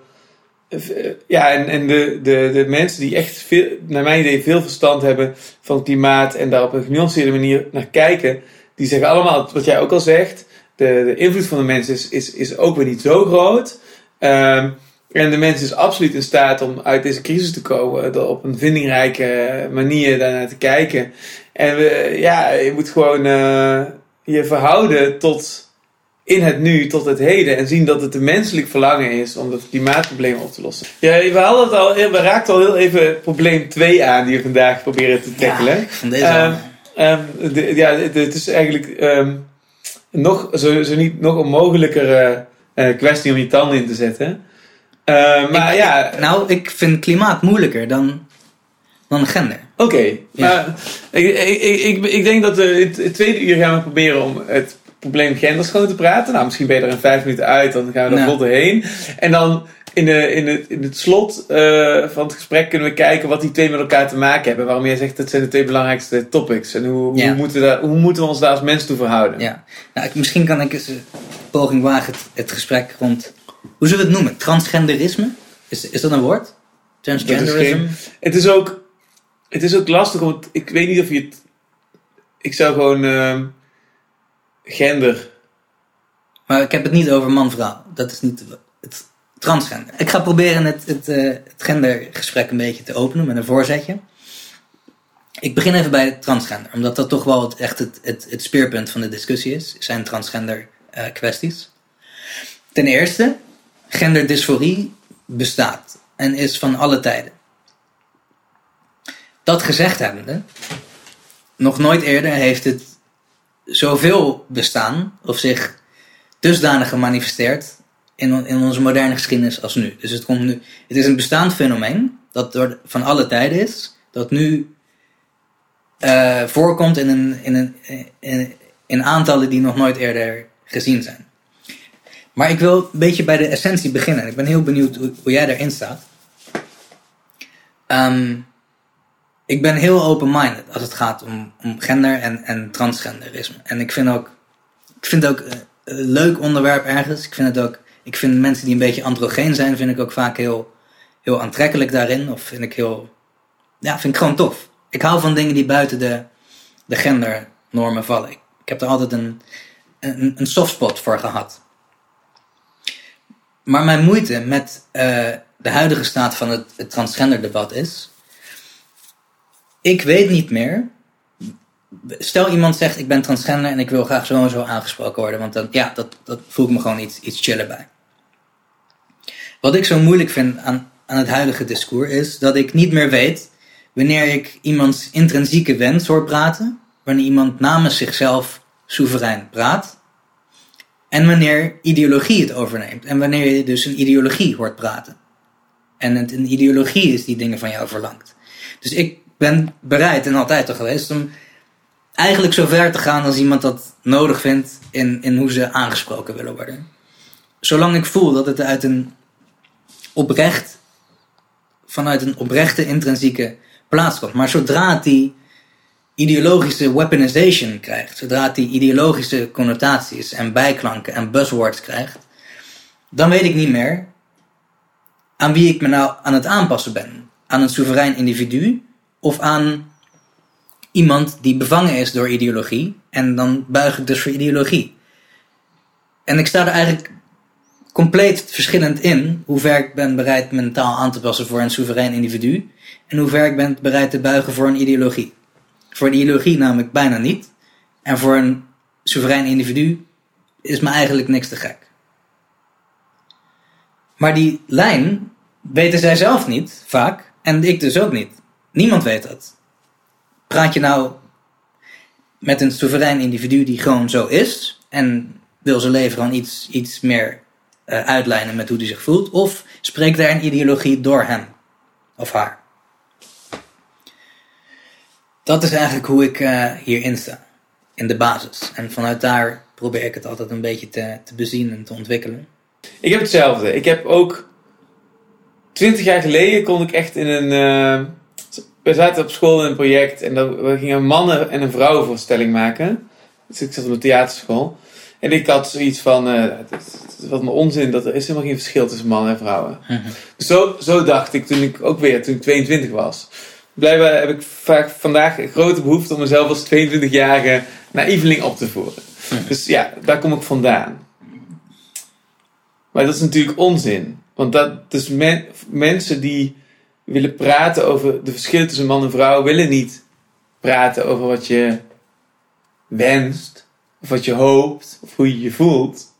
Die willen praten over hele concrete, lastige dingen in de samenleving. Bijvoorbeeld in de Eerste Wereldoorlog, als er 2 miljoen jongens naar het front worden gestuurd, worden er niet 2 miljoen meisjes naar het front gestuurd. En die gaan dan allemaal dood. En dat zijn jongens. En ergens op zo'n moment is het toch nodig om het beestje bij de naam te noemen. Om te zeggen van, oké, dat zijn mannen. Mannen worden ingezet als het oorlog is om te vechten. Zoals nu in Oekraïne en Rusland. Mannen worden ingezet. Of vrouwen die te maken hebben met agressie van mannen. En die dus daadwerkelijk willen settelen van ja, dat is niet agressie van vrouwen, dat is agressie van mannen en daar heb ik mee te maken. Ik ben door mijn man in elkaar geslagen 2 jaar lang, enzovoort. Hè? Mm-hmm. Dus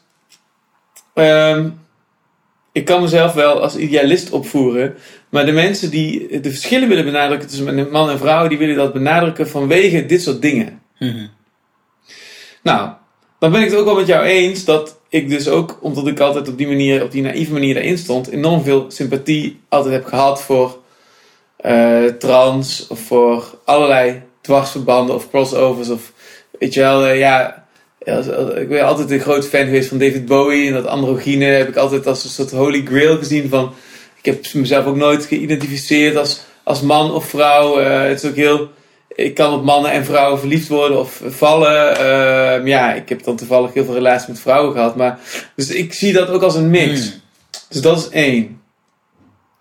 Dan 2.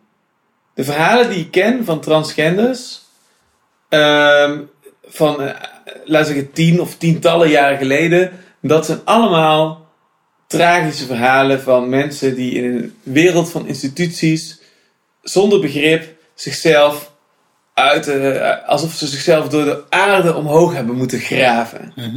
Het zijn echt hele... En ik heb ook heel vaak het idee dat op zichzelf al getraumatiseerde mensen vaak zijn. En dat het ook niet zomaar is dat je in een ander lichaam wil. Dat vaak ook iets is. Een soort gril. Ja. Dus als je dan, wat jij zegt van... ik heb er wel begrip voor, maar waar is het ideologisch? Ik denk dat het voor heel veel mensen gewoon puur nog in eerste instantie overlevingsinstinct is. En als je dan mensen gaat vinden, bijvoorbeeld via internet, waarmee je in verbinding raakt, dan kan het zijn dat je je laat overstelpen met ideologische argumenten. Maar ik denk dat het begint met dat survival instinct. Mm-hmm. Dus dat zijn even 2 dingen die me te binnen schieten, die ik graag even wil voorsorteren. Er zijn veel meer andere dingen die me te binnen schoten, die ik graag wil zeggen, maar ik zal even mijn antwoord tot hier houden. En ik ben benieuwd wat jouw reactie is. Ja, mijn reactie, ik haak toch wel even in op het transgender thema, is hoezeer het ook, dat moet ook benoemd worden, het geradicaliseerd is aan de transgenderzijde. Dus je had laatst, en ik wil benadrukken, het is echt maar een fractie van de shootings in Amerika gebeuren door transgender. Dus het is niet alsof er ineens een pandemie is van transgender schoolshooters. Maar het transgender verhaal heeft zich toch wel geëvolueerd tot iets wat best wel... Het heeft zich bewapend, zeg maar. Dus je had in de week van die schoolshooting, waarbij 6 mensen zijn omgekomen, 3 kinderen van 9 en 3 medewerkers van 60. Dat was, in wat genoemd werd, de Trans Week of Vengeance. De wraakweek. En dat was dan ook het was afgelast uiteindelijk. Maar dit stond op het plan. Er was een bijeenkomst waar dan wapentraining gedaan zou worden. Dus een deel van de transgender community eigent zich ook heel erg dat... wij zijn een onderdrukte minderheid en we moeten ons gewapend verdedigen tegen die cis-hetero meerderheid. Daar komt dat eigenlijk op neer. En ergens toen ik dat zag, toen dacht ik ook, wat is Amerika toch een land, hè? En ik voelde dat niet met minachting of zo, maar wat is het toch een extreem dynamisch land. Alle ideeën, alle concepten waar we nu... in Europa komen allemaal daar vandaan. En nu heb je zeg maar zo'n Second Amendment land, waar dan een transgender zich bewapent en naar oude christelijke school overhoop schiet. Ik vond het ook iets poëtisch hebben eigenlijk. Nog even zonder het af te keuren of om het zonder in een ideologisch framework te trekken. Ik dacht gewoon, Jezus, wat is Amerika toch een goede film? Ja, er was volgens mij enige consternatie vanwege het feit dat die persoon misgenderd werd. Ja. En dat was ook interessant, vond ik. Ja, ik moet zeggen, dus daar, ik vond zeg maar de rechtse commentatoren vond ik daar iets te snel opspringen, want dat was gewoon, het ging niet zozeer om het misgenderen, het was meer gewoon dat voorheen werd het het ging niet zozeer om het misgenderen als zoals we dat woord gebruiken in het ideologische theater. Het was gewoon letterlijk het geslacht van de dader was niet juist vermeld. Dat is wat er vooral bedoeld werd. Maar, ja. En dan zie je dus ook weer hoe diep die tribale draaiboeken zitten bij mensen. Inclusief mezelf. Ik zeg dat altijd. Maar iedereen die normaal vooraan zou staan met gun control en takeaway, die assault rifles. Als het een blanke heteroseksuele schutter is, die was het nu best wel stil. En nu zijn ineens die anti-trans-conservatieven stonden ineens vooraan. Niet zozeer om het Tweede Amendement af te schaffen natuurlijk, maar die zijn normaal stil bij schoolshootings. En die stonden nu ineens vooraan. Dus dan zie je toch weer die tribale... Ja, dit zie je weer die twee menukaarten. Ja, die zijn eigenlijk allebei een keer... Ze hebben eigenlijk een keer allebei de andere kaart gekregen, toch? Ja. Jouw analogie van de menukaart. Ja, zo voelt het wel een beetje. Zowel, oké, dit neetje vaak genoeg gehad, jongens. Hier, geef maar hier. Jij kijkt nu deze, jij kijkt nu deze. Ja. Dat was een beetje... En één zo'n voorbeeld keert dat binnenstebuiten, inderdaad. Ja. En ik ben een Europeaan, dus ik heb geen wapens. Ik heb een pijlenboog, sinds kort. Ik zag het, ja. Maar, ik heb geen assault rifles, dat kan hier niet. Maar ik hou er erg van. Ik vind het fantastisch mooie apparaten. En dus, ik moet zeggen, de loadout die ze bij zich had, was wel echt subliem hoor.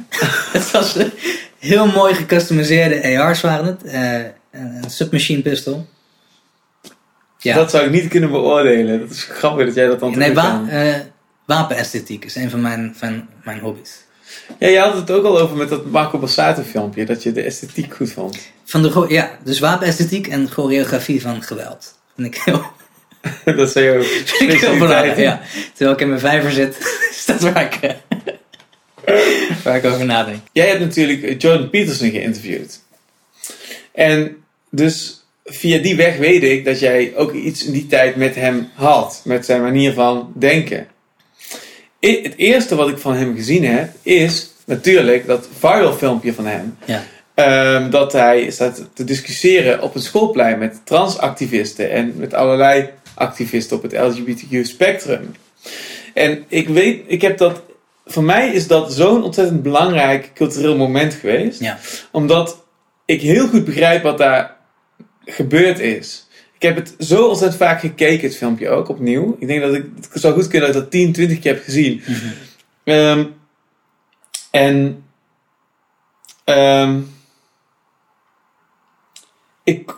Ik ken het eigenlijk niet van die tijd. Ik ken het van iets later. Mm-hmm. Want het eerste moment wat ik voorbij zag komen, wat me greep, was dat meisje. Dus er was een docent. Ja, Lindsay nog iets. Ja, Lindsay Shepherd. Ah, ja. Ja, Lindsay Shepherd werd eigenlijk op matje geroepen. En zij had dat opgenomen. Waarschijnlijk met de iPhone. En dat werd online gezet. En dat is 30 minuten lang. En ik heb dat ook best wel vaak geluisterd. En dat vond ik zo chockerend. Dat is namelijk een schoolsituatie zoals ik die ook gewoon zou kunnen kennen van mijn eigen praktijk. Je zit gewoon met wat superieuren en wat management. En zij werd echt streng ondervraagd. Wat dat ze gedaan, ze had volgens mij gewoon dat filmpje van Jordan Peterson laten zien in het college. Onder het mom van kritisch debat. En zij zei huilend van... Ja, het grappige is dat ik niet eens voor het standpunt van Jordan Peterson ben. Ik ben tegen dat standpunt. En nu wordt zij op het matje geroepen. En dat kwam omdat er een nieuwe wet in gang... een nieuwe wet was aangenomen in Canada. En zij werd nu gelabeld als transfoob. Omdat ze dat filmpje had laten zien. Ja. Dat was eigenlijk het allereerste moment wat mij greep. En wat ik toen gepost heb op Facebook. En ik heb nog nooit zo 0 reacties op iets gehad als op dat filmpje. Mm-hmm. En dat vond ik zo... Ik weet nog wel dat me dat raakte. Dat ik dacht niet dat ik zo ontzettend graag likes wil of zo. Maar ik weet nog wel dat ik dacht van...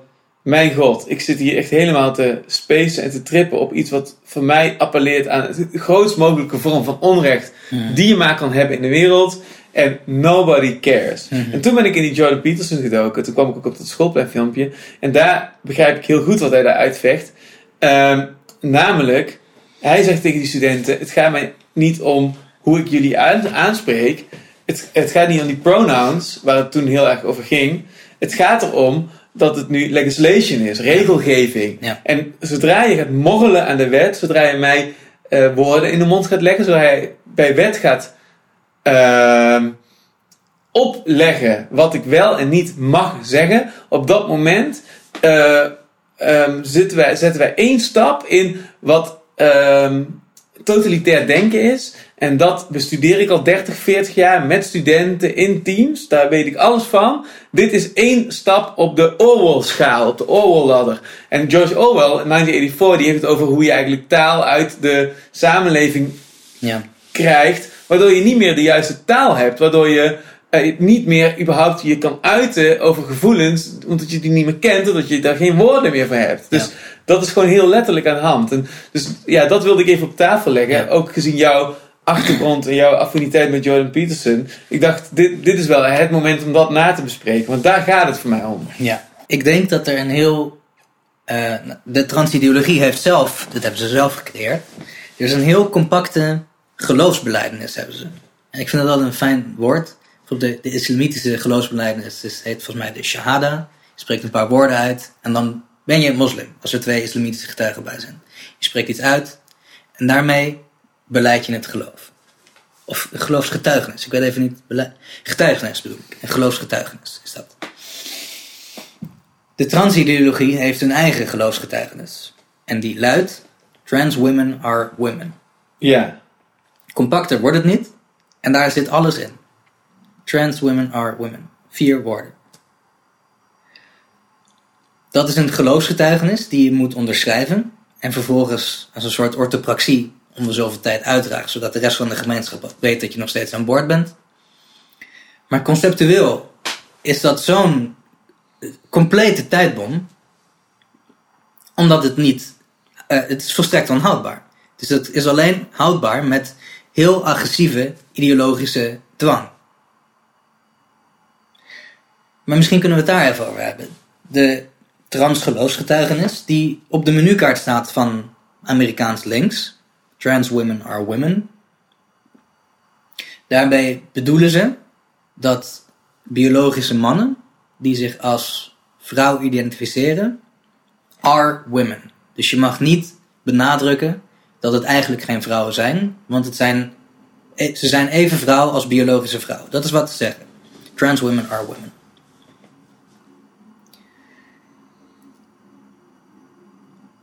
En...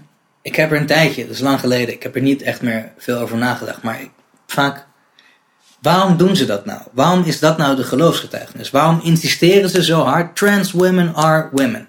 Waarom is dat nou de centrale, hoe zeg je dat? Paradigma. En ik denk toch, en misschien ben ik dan iets te samenzweerderig of iets te duister daarin.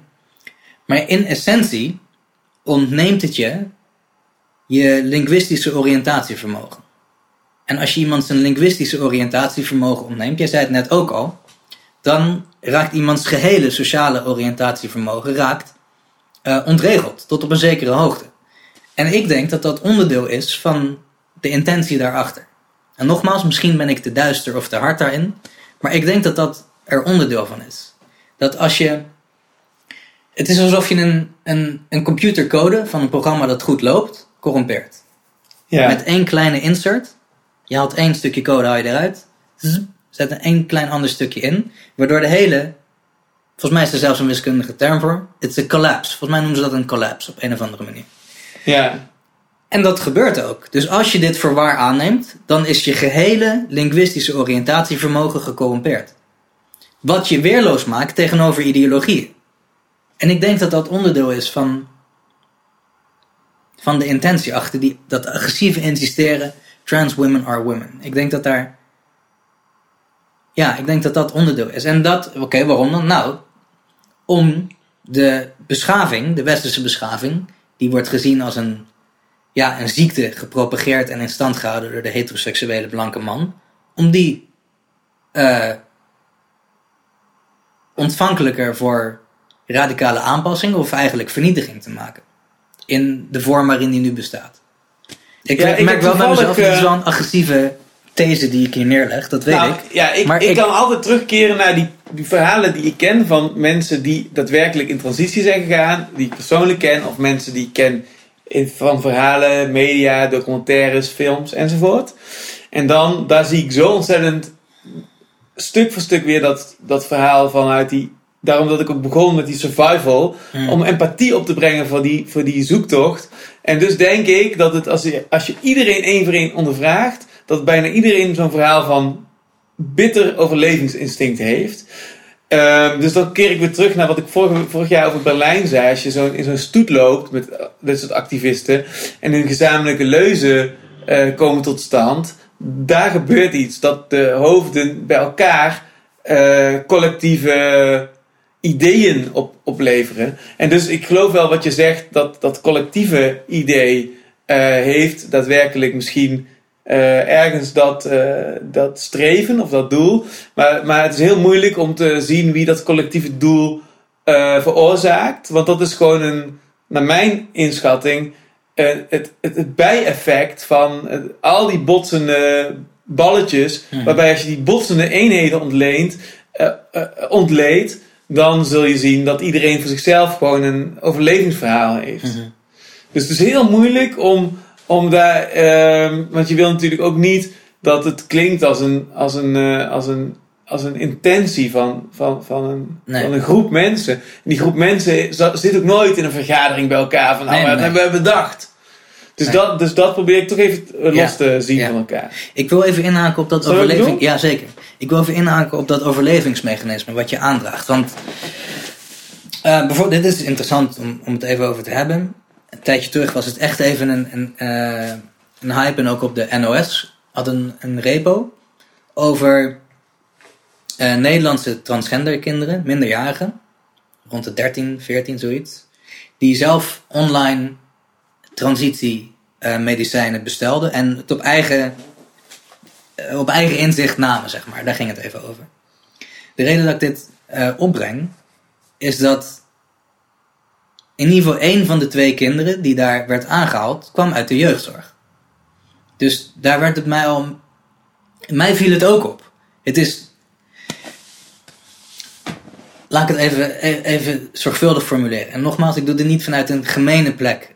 Of vanuit een soort heel regressieve opvattingen over gender. Dat is niet waar dit vandaan komt. Maar wat me als psycholoog gewoon klinisch opvalt... is hoe extreem hoog de comorbiditeit is. Psychologisch gezien. Comorbiditeit is... er is één pathologie die bestaat naast een andere pathologie. Als iemand, zijn kind rond de 14 in de jeugdzorg zit... dan kan je er van op aan... dat geen fijn leven is geweest. En dat er psychisch ook naast zijn genderidentiteit... dat er ook andere dingen gewoon helemaal niet goed gaan met die persoon. Ik denk dat ik nu eigenlijk hetzelfde ga zeggen als wat jij net zei... maar misschien in iets andere taal. Dat veel... omdat er zo nu ineens zoveel meer genderdysforie en transgenderisme is dan ooit... terwijl er gewoon een stabiele nullijn door de hele menselijke geschiedenis loopt. Ik denk dat genderdysforie...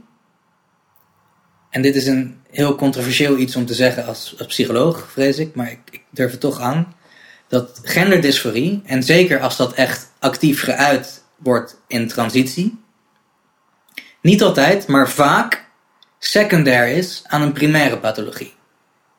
Identiteitsproblematiek, persoonlijkheidsproblematiek, systeemproblematiek, wat gewoon betekent dat je uit een heel onveilig nest komt, en dat in de genderdysforie, door de hype en door de ideologie, wordt daarin een maatschappelijk beloond thema gevonden, waarin je ook kan manifesteren en wat sociaal krediet oplevert, sociaal kapitaal oplevert. Ja, en dat is ook lastig, want het wordt ook nog eens ondersteund door allerlei mensen daaromheen, progressieve mensen die dus... Kijk, in de jaren 40 en de jaren 50 had je nog chemische castraties voor homoseksuelen. Dus daar waren ook heel veel mensen homoseksueel die dat niet tot uiting brachten. Dus ik wil wel geloven dat heel veel progressieven van nu denken van... ja, oké, je zegt wel dat het altijd zo'n lijn is geweest, in één keer zijn er meer. Maar ja, dat zeiden we ook over homoseksuelen 70 jaar geleden. Dus dat is volgens mij de cognitieve dissonantie bij de mensen... die het alarmerende eraan niet willen zien of niet zien of niet kunnen waarnemen. Bovendien, wat ik er nog aan wil toevoegen, is dat ik vind het ook heel reëel dat als je dus heel diep trauma hebt en ik ken ook verhalen van mensen die stelselmatig verkracht zijn als kind en die uiteindelijk in transitie zijn gegaan en waarvan toch de gedachte is van ja, als dit vrouw zijn is, dan wil ik het tegenovergestelde zijn en dan praat je het er daarna mee en dan is het van ja, ik voel me nu ook niet per se man of gelukkig, maar ik ben toch blij dat ik het gedaan heb. Dus er is een soort van traumareactie op heel diep leed wat op de harde schijf gebrand staat. En wat je zegt is... En dat vind ik bedoel, daar vind ik niks van. Dat is gewoon, dat vind ik een heel reële manier van... Ja. Als je ook een iPhone en een laptop mag kopen en daar gelukkig van worden... mag je ook een transitie en daar gelukkig van worden. Ja. Dus ik wil het even helemaal loskoppelen daarvan. Maar wat je zegt, er zit een systeem omheen met ook financiële belangen. Dat is zeker in de VS, omdat daar de gezondheidszorg is veel meer op winst gericht volgens mij. Maar er zit dus, stel je bent zo'n kwetsbare jongere... die gewoon een heel moeilijk en tragisch leven misschien heeft, psychologisch en gewoon hoe je leven eruit ziet. En genderdysforie begint je een beetje te trekken. Dan zit er om die genderdysforie heen inderdaad een heel systeem van mensen die dat heel agressief accommoderen. Ja, precies. Die jou meenemen in die verleiding tot transitie. Ja. En nogmaals, ik zeg niet dat het voor sommige mensen niet inderdaad de beste keuze is. Maar ik denk dat het ook voor heel veel mensen onderaan de streep in de final analysis niet de juiste keuze was. We zijn aan het praten en ik voel een vraag die dan komt. En de vraag is van oké, we hebben nu al die dingen gezien. En wat is nou eigenlijk het probleem? En ik vond eigenlijk, wat is nou precies het probleem? Laat ik het zo zeggen. Wat is nou precies het probleem? Ik vond dat jij heel dicht in de buurt zat... toen jij begon over de claim van trans mensen. Trans women are women. Trans women are women. Jij zei, het is heel simpel. En het is ook heel effectief en krachtig. En dit is een mantra of een opdracht. Of een idee. En jij vergeleek het met een... Geloofsgetuigenis, maar ook met dat je zeg maar een soort corrupted file krijgt in een computerprogramma. Ja. Ja. Alsof zeg maar Neo in de Matrix deze hack heeft gepleegd, waardoor het allemaal corrupted raakt. Ja. Wat trouwens ook grappig is, want de Wachowski-sisters zijn ook al bij een transitie gegaan. Dat zijn de makers van de Matrix. En die zeggen over de Matrix 4, sinds de Matrix 4 zeggen ze van ja, maar iedereen begrijpt de Matrix verkeerd. Het is gewoon een analogie over transitie. Hebben we niet gehoord. Dat is toch geweldig? Ja. Afijn. Dat even terzijde. Toen je dat zei, had ik een heel sterke gedachte daarover. Want ik heb toevallig deze week en vorige week geluisterd naar de Witch Trials of J.K. Rowling. Ik weet niet of je dat voorbij hebt zien komen, maar dat is een podcast van 7 delen, 7-delige serie. Ik vond hem heel goed. Mm-hmm. En wat ik goed vond was dat het heel erg gedocumenteerd is. En dus kreeg je in 7 uur eigenlijk alle... ins en outs van dit hele probleem weer even voorbij. Je hebt ze allemaal gehoord in de afgelopen 7, 8 jaar. Maar dit stond even heel mooi samengevat. Mm-hmm. En daardoor, dat stelde me in staat om 2 dingen te zien. Het ene is het perspectief van de vrouw. En het andere is het perspectief van de trans. En ook waarom die twee onverenigbaar zijn. En ik dacht, ik ga proberen om dat even kort samen te vatten. Mm-hmm. Hoe ik dat in ieder geval tijdens die podcast begreep. En dan ben ik benieuwd wat jij daarop zegt. Dus J.K. Rowling, waarom is zij zo geëngageerd? Dat wordt heel goed uitgelegd. Want zij heeft dat boek Harry Potter onder de meest onmogelijke omstandigheden geschreven. Ze zat in een abusive relationship. Ja, ze zat niet eens in Nederland, maar in Portugal. Zij was eigenlijk van een ander leven gevlucht. Zij was daar zwanger geraakt en zij zat met een man. Die man die mishandelde haar. Maar die had zelfs ook gewoon de voordeelsleutel. Zij kon het huis niet uit. Ze zat een soort van opgesloten. En hij dreigde dat manuscript van Harry Potter gewoon, weet ik veel, zij zag hij zag hoe belangrijk dat voor haar was. Dus hij wilde dat... weet ik veel, stelen of achteroverdrukken of vernietigen. Nou, zij is eigenlijk op allerlei manieren door een hel gegaan bij die man. Dus zij begrijpt heel goed wat het is als haar vrouwenrechten, als haar hard bevochten vrouwenrechten ontnomen worden. Ja. En dat is haar engagement. Ja. Dus ik dacht altijd dat het een beetje naïef en onbezonnen was toen zij erover ging twitteren. En zij, in die podcast komt heel duidelijk naar voren dat zij zei van oké, ja. Mijn serie Harry Potter, die is ongelooflijk populair, juist bij misfits, transgenders. En alle mengvormen die je hebt, die vinden allemaal hoop in die analogie van die jonge wizard die in die Harry Potter wereld terechtkomt. Wat ook mooi is. Dus zij zei, ik wist heel goed wat ik deed toen ik juist bij die mensen mijn positie bepaalde door te twitteren over hoe ik over vrouwenrechten denk. En ten opzichte van ja, wat jij zegt. Trans women are women. Ja. En dus dat is eigenlijk een heel belangrijk iets. Dat zij... Dus mensen denken al... Dus die dat was een staaf dynamiet. Het is ongelooflijk. Als zij een van de meest explosieve tweets ooit... Ja. Als zij daarover kunnen twitteren, dat die explosie van die transcommunity en iedereen daaromheen. En dus die denken van, hoe kan de schrijver van Harry Potter niet begrepen hebben hoe belangrijk dat voor ons was. En die J.K. Rowling die zegt van, ja, maar hoe kunnen jullie die 7 boeken niet begrijpen? Want dat gaat daarover. Dat is diezelfde strijd. Dus dat is het eerste wat ik wilde zeggen. En het tweede wat ik wilde zeggen is dat ik dus eigenlijk door die podcast te luisteren probeerde ik door die ogen te kijken van een transactivist. Door een transseksueel. Dus iemand die daadwerkelijk het gevoel heeft dat je... Dus je bent geboren als man, maar je bent ervan overtuigd dat je een vrouw bent. En die lichaamsdysforie is zo sterk dat je moet tegen jezelf zeggen van... Ik ben geen man, ik ben een vrouw. En ik heb geprobeerd die oefening voor mezelf te doen van hoe het moet zijn om naar een vrouwentoilet te gaan of naar een mannentoilet. Mm-hmm. En ik weet je wel, je komt zelf vast wel eens op een vrouwentoilet. En je voelt hoe ongepast dat is. Mm-hmm. Ja. En in één keer begreep ik, dat is niet zomaar iets. Dat wordt wel als symbool dit gebruikt. Van ja, bij Trump, hè, van ja, zit iedereen een beetje van genderneutrale toiletten te praten, terwijl de wereld in brand staat. Of mensen hebben niet eens een universiteit of een school. Mm-hmm. Dus, maar dat is helemaal niet zo makkelijk. Nee. Als je je echt gaat verplaatsen, dan, dus je snapt dat het voor de transgender is het een halszaak.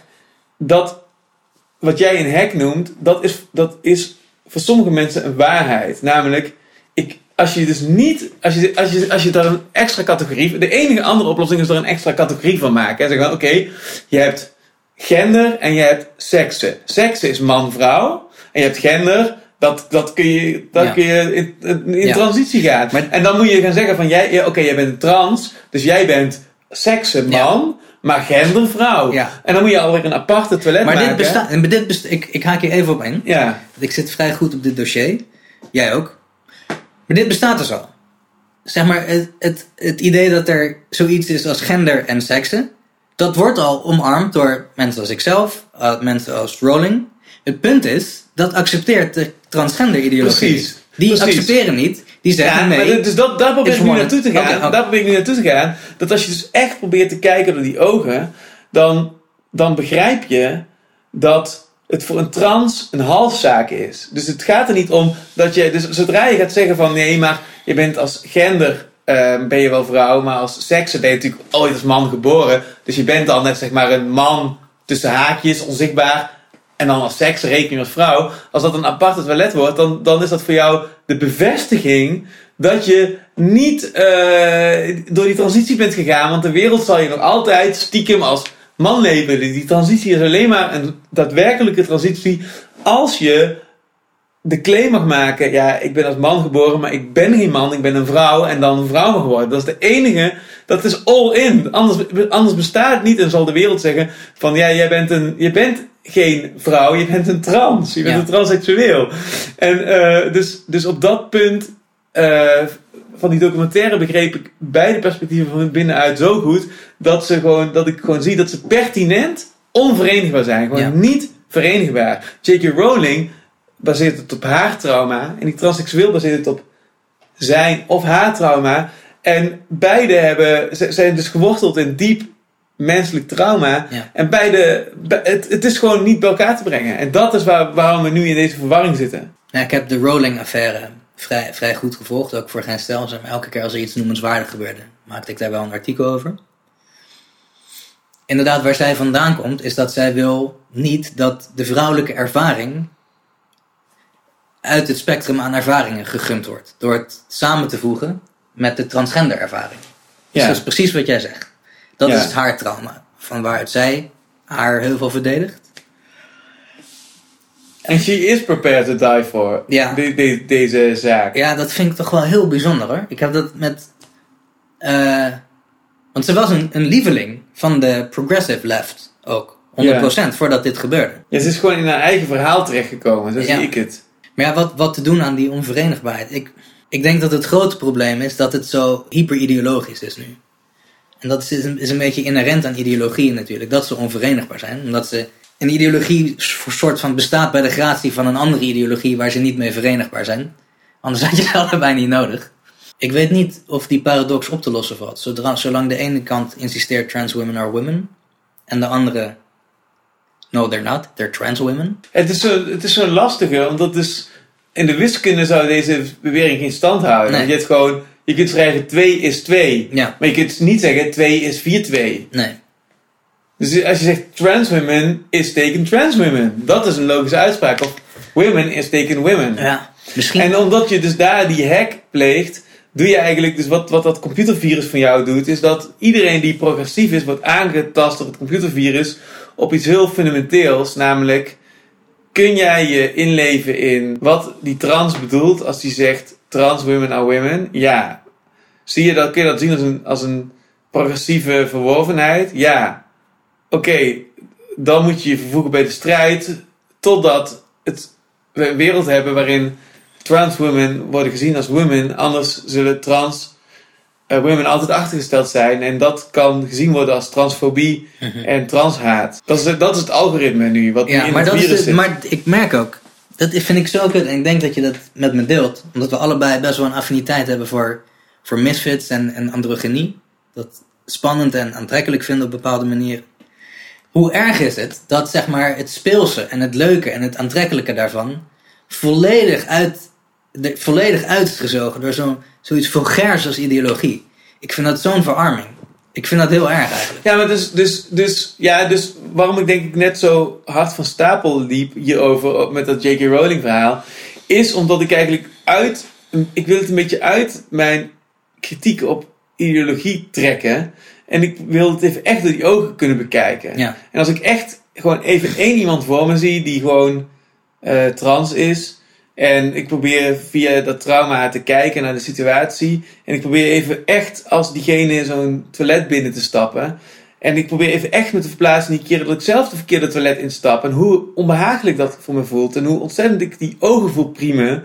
Dan begrijp ik heel goed dat je denkt van...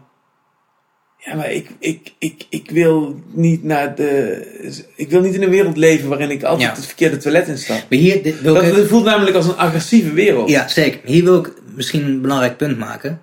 Voor hoeveel procent van de huidige mensen in transitie of die spelen met transitie, is het echt zo intrinsiek en inherent als jij nu beschrijft? Dat weet ik niet. Maar dat weten ze zelf ook niet. Nee, maar dan kom je op de vraag mag ieder mens in principe die claim doen? Ja, in principe mag dat. Al is morgen 100% als bij toverslag, zoals in Noord-Korea trans. Ja. En hebben alleen nog maar transgender toiletten. Als dat ervoor zorgt dat iedereen gelukkig is, dan hoor je... Ja, dan wie ben ik dan om daar iets van te vinden? Even helemaal aan het absurde getrokken, hè? Ja. Ik wil het even los... Ik wil het echte probleem zien. Daarom probeer ik het even zo... Ik weet dat... Ik heb heel veel kritiek op idealisme. Ik haat moralisme. Ik ageer daartegen. Maar ik moet het even van lostrekken om te zien wat er nou echt aan de hand is. Ja. Dit doet me ineens denken aan een tweet een tijdje geleden. Ik was een hele grote Harry Potter fan. En zij had een hele grote sleeve tatoeage. Met allemaal personages uit Harry Potter. Toen had ze getweet van ik laat deze tatoeages weglezen. Omdat ze niet meer achter J.K. Rowling staat. En toen had iemand anders gereageerd. So you're saying that you're regretting a permanent alteration to your body you made at the age of 16. And you want to detransition now from that. Dat was een beetje het idee. Dus ze haalden een permanente tatoeage weg. Die ze op de 14e, 15e had laten zetten. En iemand anders vergeleek dat met... dat is... Want andere transmakkers... die gaan in transitie. Permanent. Op die leeftijd. Dus dat was een leuke play. Ja, ik heb een vraag. Mm-hmm. Dus J.K. Rowling. Jij hebt dat goed gevolgd, zeg jij. En jij hebt ook kennis van archetypen. Vanuit dus dat interesse voor Jung en Jordan Peterson. Dus je hebt grip op deze materie. En ik heb net geprobeerd om heel even door die ogen te kijken van die trans. Om te zien hoe lichaamsdysforie op het allerkleinste microlevel kan werken. En hoe waar het voor sommige mensen kan zijn. Mm-hmm. Die claim, trans women are women, dat echt iets is. En ik wil aan jou vragen om even juist die andere kant te bekijken. Dus waarom heeft J.K. Rowling toch een punt wanneer ze zegt dat het hele verhaal van Harry Potter draait daar nota bene over? Wat is dat verhaal waardoor wat aan de andere kant van het argumenten van het argumentatiespectrum staat? Ja. Wat is er zo relevant aan datgene waar zij voor strijdt? Kun je dat uitleggen? Nou, ik denk dat wat zij bedoelt is... Je benoemde het zelf eerder ook al. Het gaat om dat misfit. De misfit is ook een archetype. Ja. Even niet zozeer heel Jungiaans of zo, maar gewoon meer in popular culture en gewoon in de populaire beleving. We know one when we see one.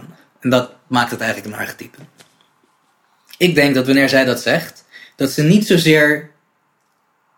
Toen ze het schreef was het ook nog meer homoseksualiteit dan transgender. Was echt het thema nog. Ik denk niet dat ze bedoelde dat ze dit met transgenders in gedachten geschreven heeft. Maar met het algehele archetype van het buitenbeentje. De misfit. Dat is Harry Potter natuurlijk. Ik heb me altijd geïdentificeerd met de misfit. Dus ik snap meteen waar het over gaat. Ja. En volgens mij jij ook een beetje? Ja, zeker. En dat is ook waarom we beginnen met onze affiniteit voor de... Ja, zeker weten. Misfit, toch? Ja. Wat was nou de precieze vraag? Ik vraag jou, wat denkt J.K. Rowling als ze denkt... This is a hill I'm prepared to die for. En waarom heeft zij toch een heel belangrijk punt? Dus probeer eens even helemaal door die over te kijken. Ik denk dat twee dingen. Eén is omdat zij is een feminist van de oude stempel. Zo zou je haar kunnen zien. Zij heeft niet alleen dat allemaal doorzien. En zij is niet alleen een feminist. Maar ze heeft ook dat verhaal opgeschreven. En het verhaal gaat daarover. Ten eerste even de een soort archetypische duiding van Harry Potter. Die is niet heel diepgaand, denk ik. Het is een vrij... Het geraamte is een vrij generiek geraamte. Namelijk een misfit die op een hero's journey gaat. Daar komt het eigenlijk op neer. En in die hero's journey transformeert hij keer op keer. En komt hij er uiteindelijk uit zoals hij eruit komt. Dat is het geraamte van Harry Potter. En daarin is het niet super... Stel dat je in zo'n situatie zit. Ik wist niet eens dat ze in Portugal wonen. Maar stel je woont inderdaad opgesloten in een trapkast... Die analogie maak ik nu even zelf. Zij zat dus blijkbaar ook opgesloten in een huis. Eenzaam, miskend. Onder tirannie. Een mannelijke tirannie. Ik denk dat wat zij bedoelt, mijn verhaal gaat ook over jullie, want dat zegt ze eigenlijk. Is dat ze... Wat ze daarmee doet, is ze ontdoet het eigenlijk van het specifieke. En brengt het terug naar het generieke. En namelijk dat is die misfit zijn. Die miskende, mishandelde, weggehoonde misfit die geen plaats heeft in de maatschappij. Dat is het beetje... Het is een bekend archetype. Dus ik denk wat zij bedoelt als zij zegt... Jongens, snappen jullie nou niet dat dit ook over jullie gaat... Dat ze bij allebei, ook bij haarzelf en bij hen, het specifieke eruit haalt. En met over jullie bedoelt ze puur, we zijn allebei misfits. Jullie hebben op jullie manier geleden onder een miskennende omgeving. En ik op mijn manier op een miskennende omgeving. Dat is een beetje hoe ik jouw vraag zou beantwoorden. Dus. En wat maakt dat ze dan toch in de aanval gaat? Op Twitter? Omdat... Daarmee, dat bedoel ik met dat het een feminist van de oude stempel is. Ze ziet, zo heeft ze het zelf gezegd ook, they're trying to erase the female experience. Dus zij heeft gezegd, er is een uniek vrouwelijk soort leed in de wereld.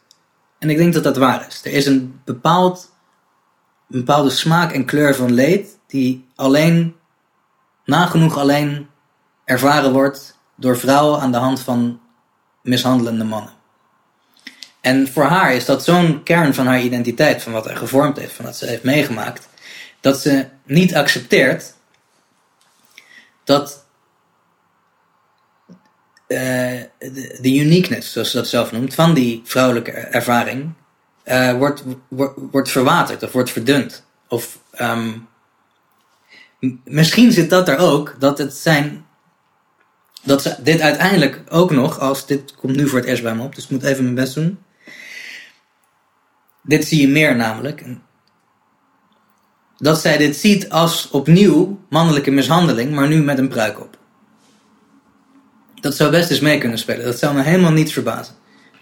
Als je decennia lang hebt geleden onder de mishandeling en de brute kracht van een man en de machteloosheid die jou dat als vrouw geeft, ja. Dat je dan echt heel erg aanslaat op als er dan een keer een pruik op zet en eigenlijk op dezelfde manier dingen van jou begint te eisen. Even heel generaliserend, maar dat zou best eens kunnen spelen bijna. Dat ze gewoon denkt, ja, leuk voor je, jij bent ook gewoon een man. You're just another guy trying to oppress me as a woman. Ik denk dat dat speelt. En dit zie je ook. Er is nu zo'n bekende Amerikaanse transgender, een twinkie guy. En die is nu, was die weer het gezicht van Bud Light, van dat biermerk. En hij was laatst bij Drew Barrymore, die actrice met een eigen talkshow, was daar te gast. En op een gegeven moment was er dus dat Drew Barrymore ging op haar knieën, terwijl die transman zat in een stoel. Dus toen werd zeg maar, ik ga het plaatje even opzoeken voor de kijkers is dat ook beter. Toen werd zeg maar de duiding gemaakt van oké, in de jaren 50 had je van die advertorials dat de man komt thuis van zijn werk en zit erbij zoals jij en ik. En de vrouw zit hier op de knieën en serveert hem zijn voedsel. Toen werd dat advertorial plaatje geplaatst naast het plaatje uit 2023 waarin een biologische vrouw knielt aan de stoel van een biologische man. Een transman. Dus ik denk dat die kleur, die smaak die ik nu een beetje probeer te... over te brengen, dat in Rowling's psyche speelt. Al die discussies die, laten we zeggen, die de hele wereld overgaan, zijn eigenlijk allemaal discussies die op hele lastige situaties hierover gaan. Hmm. Bijvoorbeeld, hoe ga je om met een vrouwengevangenis waar dan in één keer een man tussen zit die misschien wel een transitie is gegaan, maar zoveel kenmerken nog heeft van een mannelijke, weet ik veel, bijvoorbeeld een groot lichaam, een spiermassa. En hoe ga je ermee om als diegene in een vrouwengevangenis weer toeslaat, terwijl die veroordeeld is voor verkrachting? En wat je nu aanhaalt als extreem voorbeeld, is wel de enige consequentie voor als je die gecorrumpeerde code accepteert. En dat read Rowling ook, denk ik. Dus misschien komen een beetje in de geest van wat haar nou zo drijft. Dat als je die corruptie accepteert, is dit het resultaat. Ja, want er zijn nu heel veel van dit soort voorbeelden. Het gaat ook heel vaak over sporters bijvoorbeeld. Hè? Dus dat in één keer een vrouwelijke atleet die ooit man was, allerlei medailles wint of allerlei records breekt in vrouwensport. En dan krijg je weer van, oké, maar wat is de vrouwensport dan nog? Ja. Dus er zijn een aantal van die voorbeelden die precies op die snijpunten en die paradoxen in één keer juist zo'n vrouw als J.K. Rowling in zijn engagement aanspreekt, omdat dat precies momenten zijn waarop je oude feminisme of trauma oplaait en iets gaat doen daarmee. Ja. En de vraag is, hoe gaan we als maatschappij of als mensen om met een situatie waarin er steeds meer breuklijnen, steeds meer paradoxen ontstaan, op het moment dat de ene claim op trauma en het andere claim op trauma allebei claim op die situatie doen en dat explodeert. Even een ingeving die ik had over sporters. Dit hoor je dus ook eigenlijk te weinig. En dit is ook als psycholoog een controversieel iets om te zeggen, maar stel je bent een transgender atleet, geboren als man, heb geleefd als man, ging in transitie, nog even los van hoe ver die transitie gevorderd is, en vervolgens doe je mee aan vrouwensport en je begint te winnen. Terwijl je die winst te danken hebt aan je biologische geboortegeslacht. Dan is er iets mis met je. Als je dat oprecht viert. Dan heb je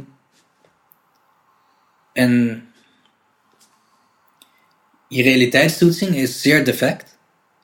In combinatie met een narcistische karakterstructuur. Anders kan je niet in alle oprechtheid staan vieren dat je zo'n wedstrijd gewonnen hebt. Er is iets niet helemaal oké met je. Als je dat als je daar trots op bent. Tenzij je dus daadwerkelijk niet wil accepteren dat er biologische verschillen tussen man en vrouw zijn. Dat is die corruptie. Ja. En er is ook een filmpje wat ik jou wil laten zien. Dat is heel interessant, want inmiddels is het nu zo ontzettend gepolariseerd geraakt, het debat, dat niemand meer zijn handen eraan wil branden. En daar kwam een filmpje voorbij van een interviewer die met 7 vrouwen aan het praten is. En hij vraagt één voor één aan die vrouwen van, wat is dan een vrouw? En, niemand weet het nog, hè? Nou, niemand weet het. Je ziet heel erg die angst, ja. Dat niemand wil überhaupt daar iets over zeggen, ja. Om wat dan, op wat voor reden dan ook. En dit filmpje is maar 2 minuten, maar het staat voor mij helemaal symbool voor hoe fucked up het is geraakt. En dus dit is ook, om nog iets meer context te geven, je hebt natuurlijk die documentaire van Matt Walsh gehad, What is a Woman? Ja. En dat was op zich al wel heel interessant, dat dus die vraag heel lastig is. Als je eenmaal dus inderdaad accepteert dat er dat computervirus rondgaat, dat is natuurlijk ook al heel controversieel om dat zo te zeggen, want mensen die daadwerkelijk dat idee op losse schroeven willen zetten, die vinden dat natuurlijk een controversieel standpunt, maar als je dat eenmaal accepteert, dan is dit een resultaat ervan. Dat is uiteindelijk niemand meer zijn handen durft te branden. Okay. So what I guess my question is, you said that they're both women, right? So what is a woman? A woman is anyone who wants to identify as one. A cat is a cat because they are a cat. That's not like.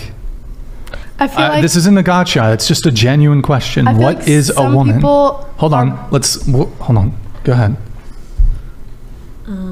I didn't have anything to say yet. But what is a woman? A person. No, but what is the definition of what is a woman? I don't know. I'm confused now. It's like I understand what your argument is. If I come out and I say a woman is someone who was born biologically a woman, I understand that's where you're coming from, and I agree. Everyone is entitled to their own opinion.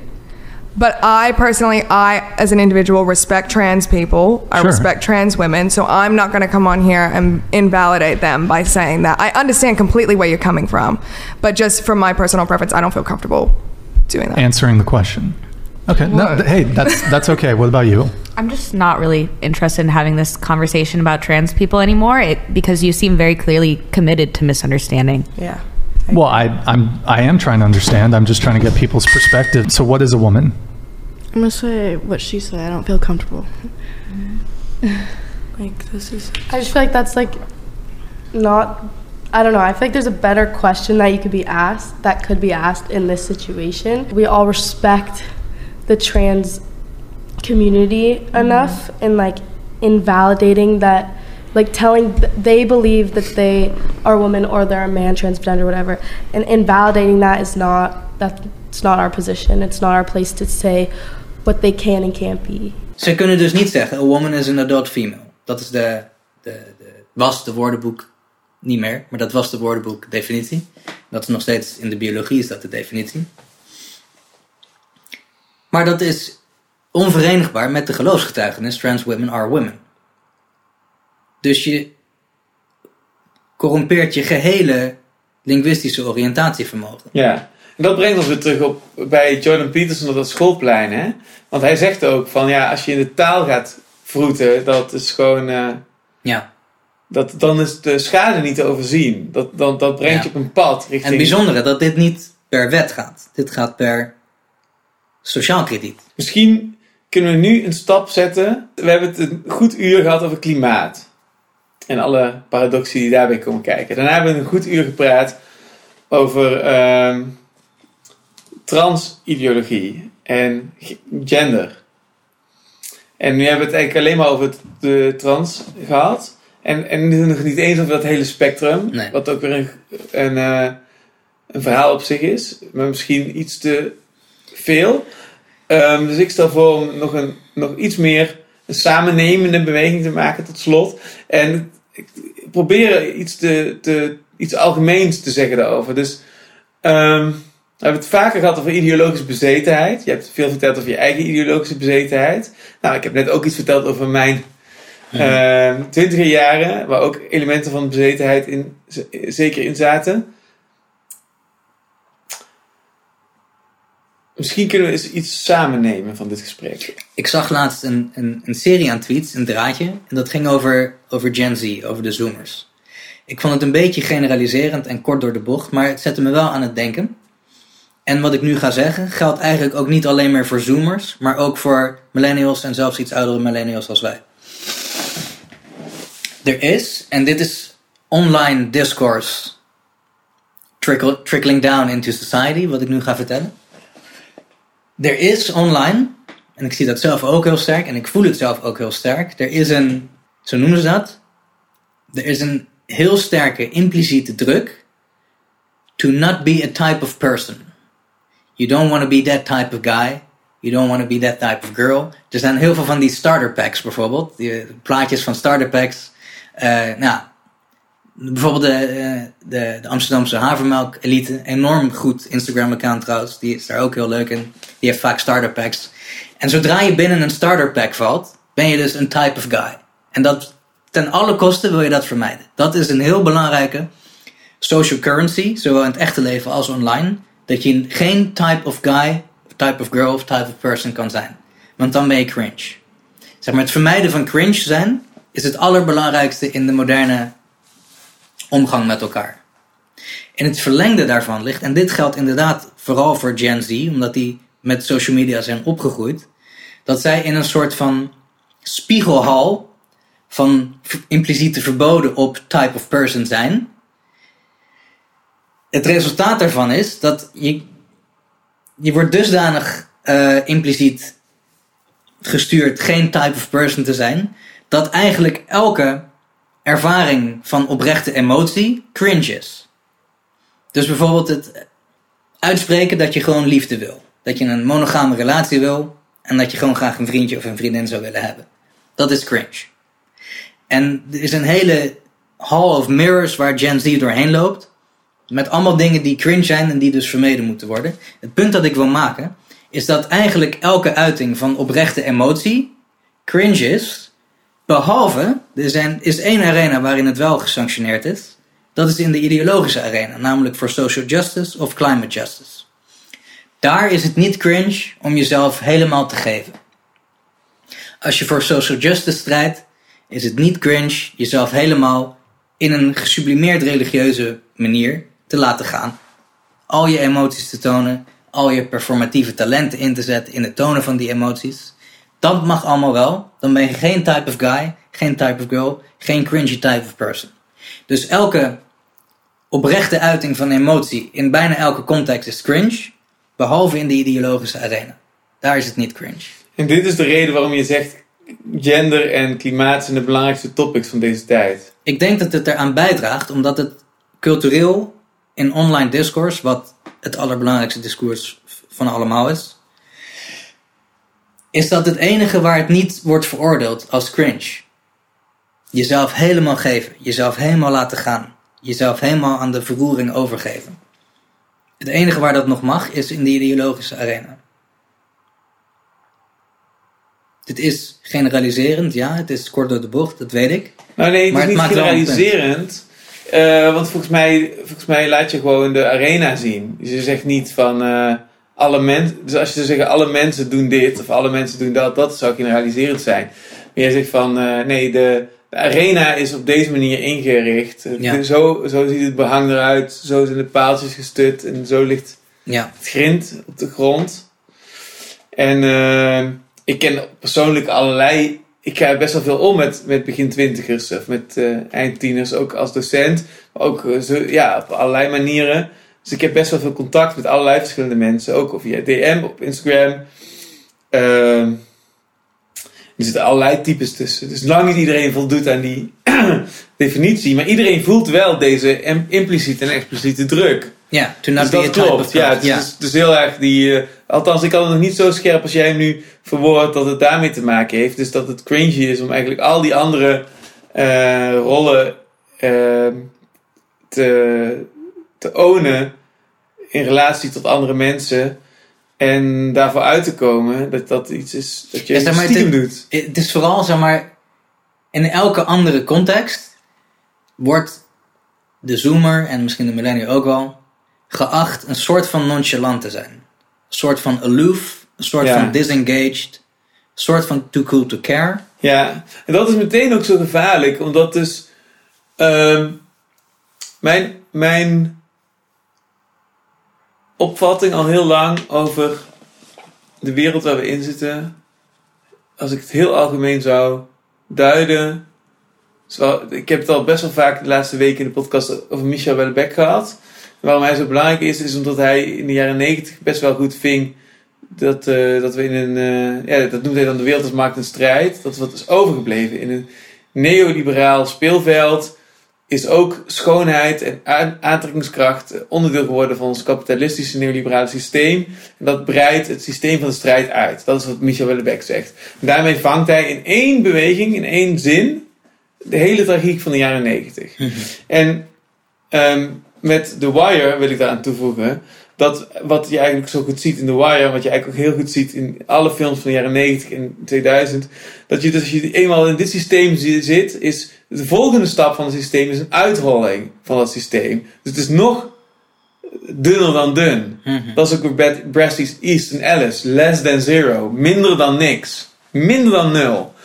Dus de volgende wereld is een uitholling van een uitholling van een uitholling. En de wereld daarna is een uitholling van een uitholling van een uitholling van een uitholling. Het wordt steeds meer nihilistisch. Dat is ook bij Jordan Peterson die zegt van jij moet oppassen voor nihilism. Oppassen voor het niets. Voor het geloof in niets. En wat jij beschrijft, die wereld van die Gen Z, is zo eng, omdat het klinkt voor mij als een uitholling van een uitholling van een uitholling van een uitholling. Van de wereld van de jaren 90 is in dit licht nog een hele mooie wereld. Ook al beschreef Houellebecq hem als een soort dreadful, eng universum. Hmm. Het is in ieder geval nog een leven met pijn. Hmm. Deze wereld is daar alweer een uitholling van. Ik bedoel eigenlijk, mijn conclusie is eigenlijk dit. Het is een uitholling van een uitholling van een uitholling van een uitholling.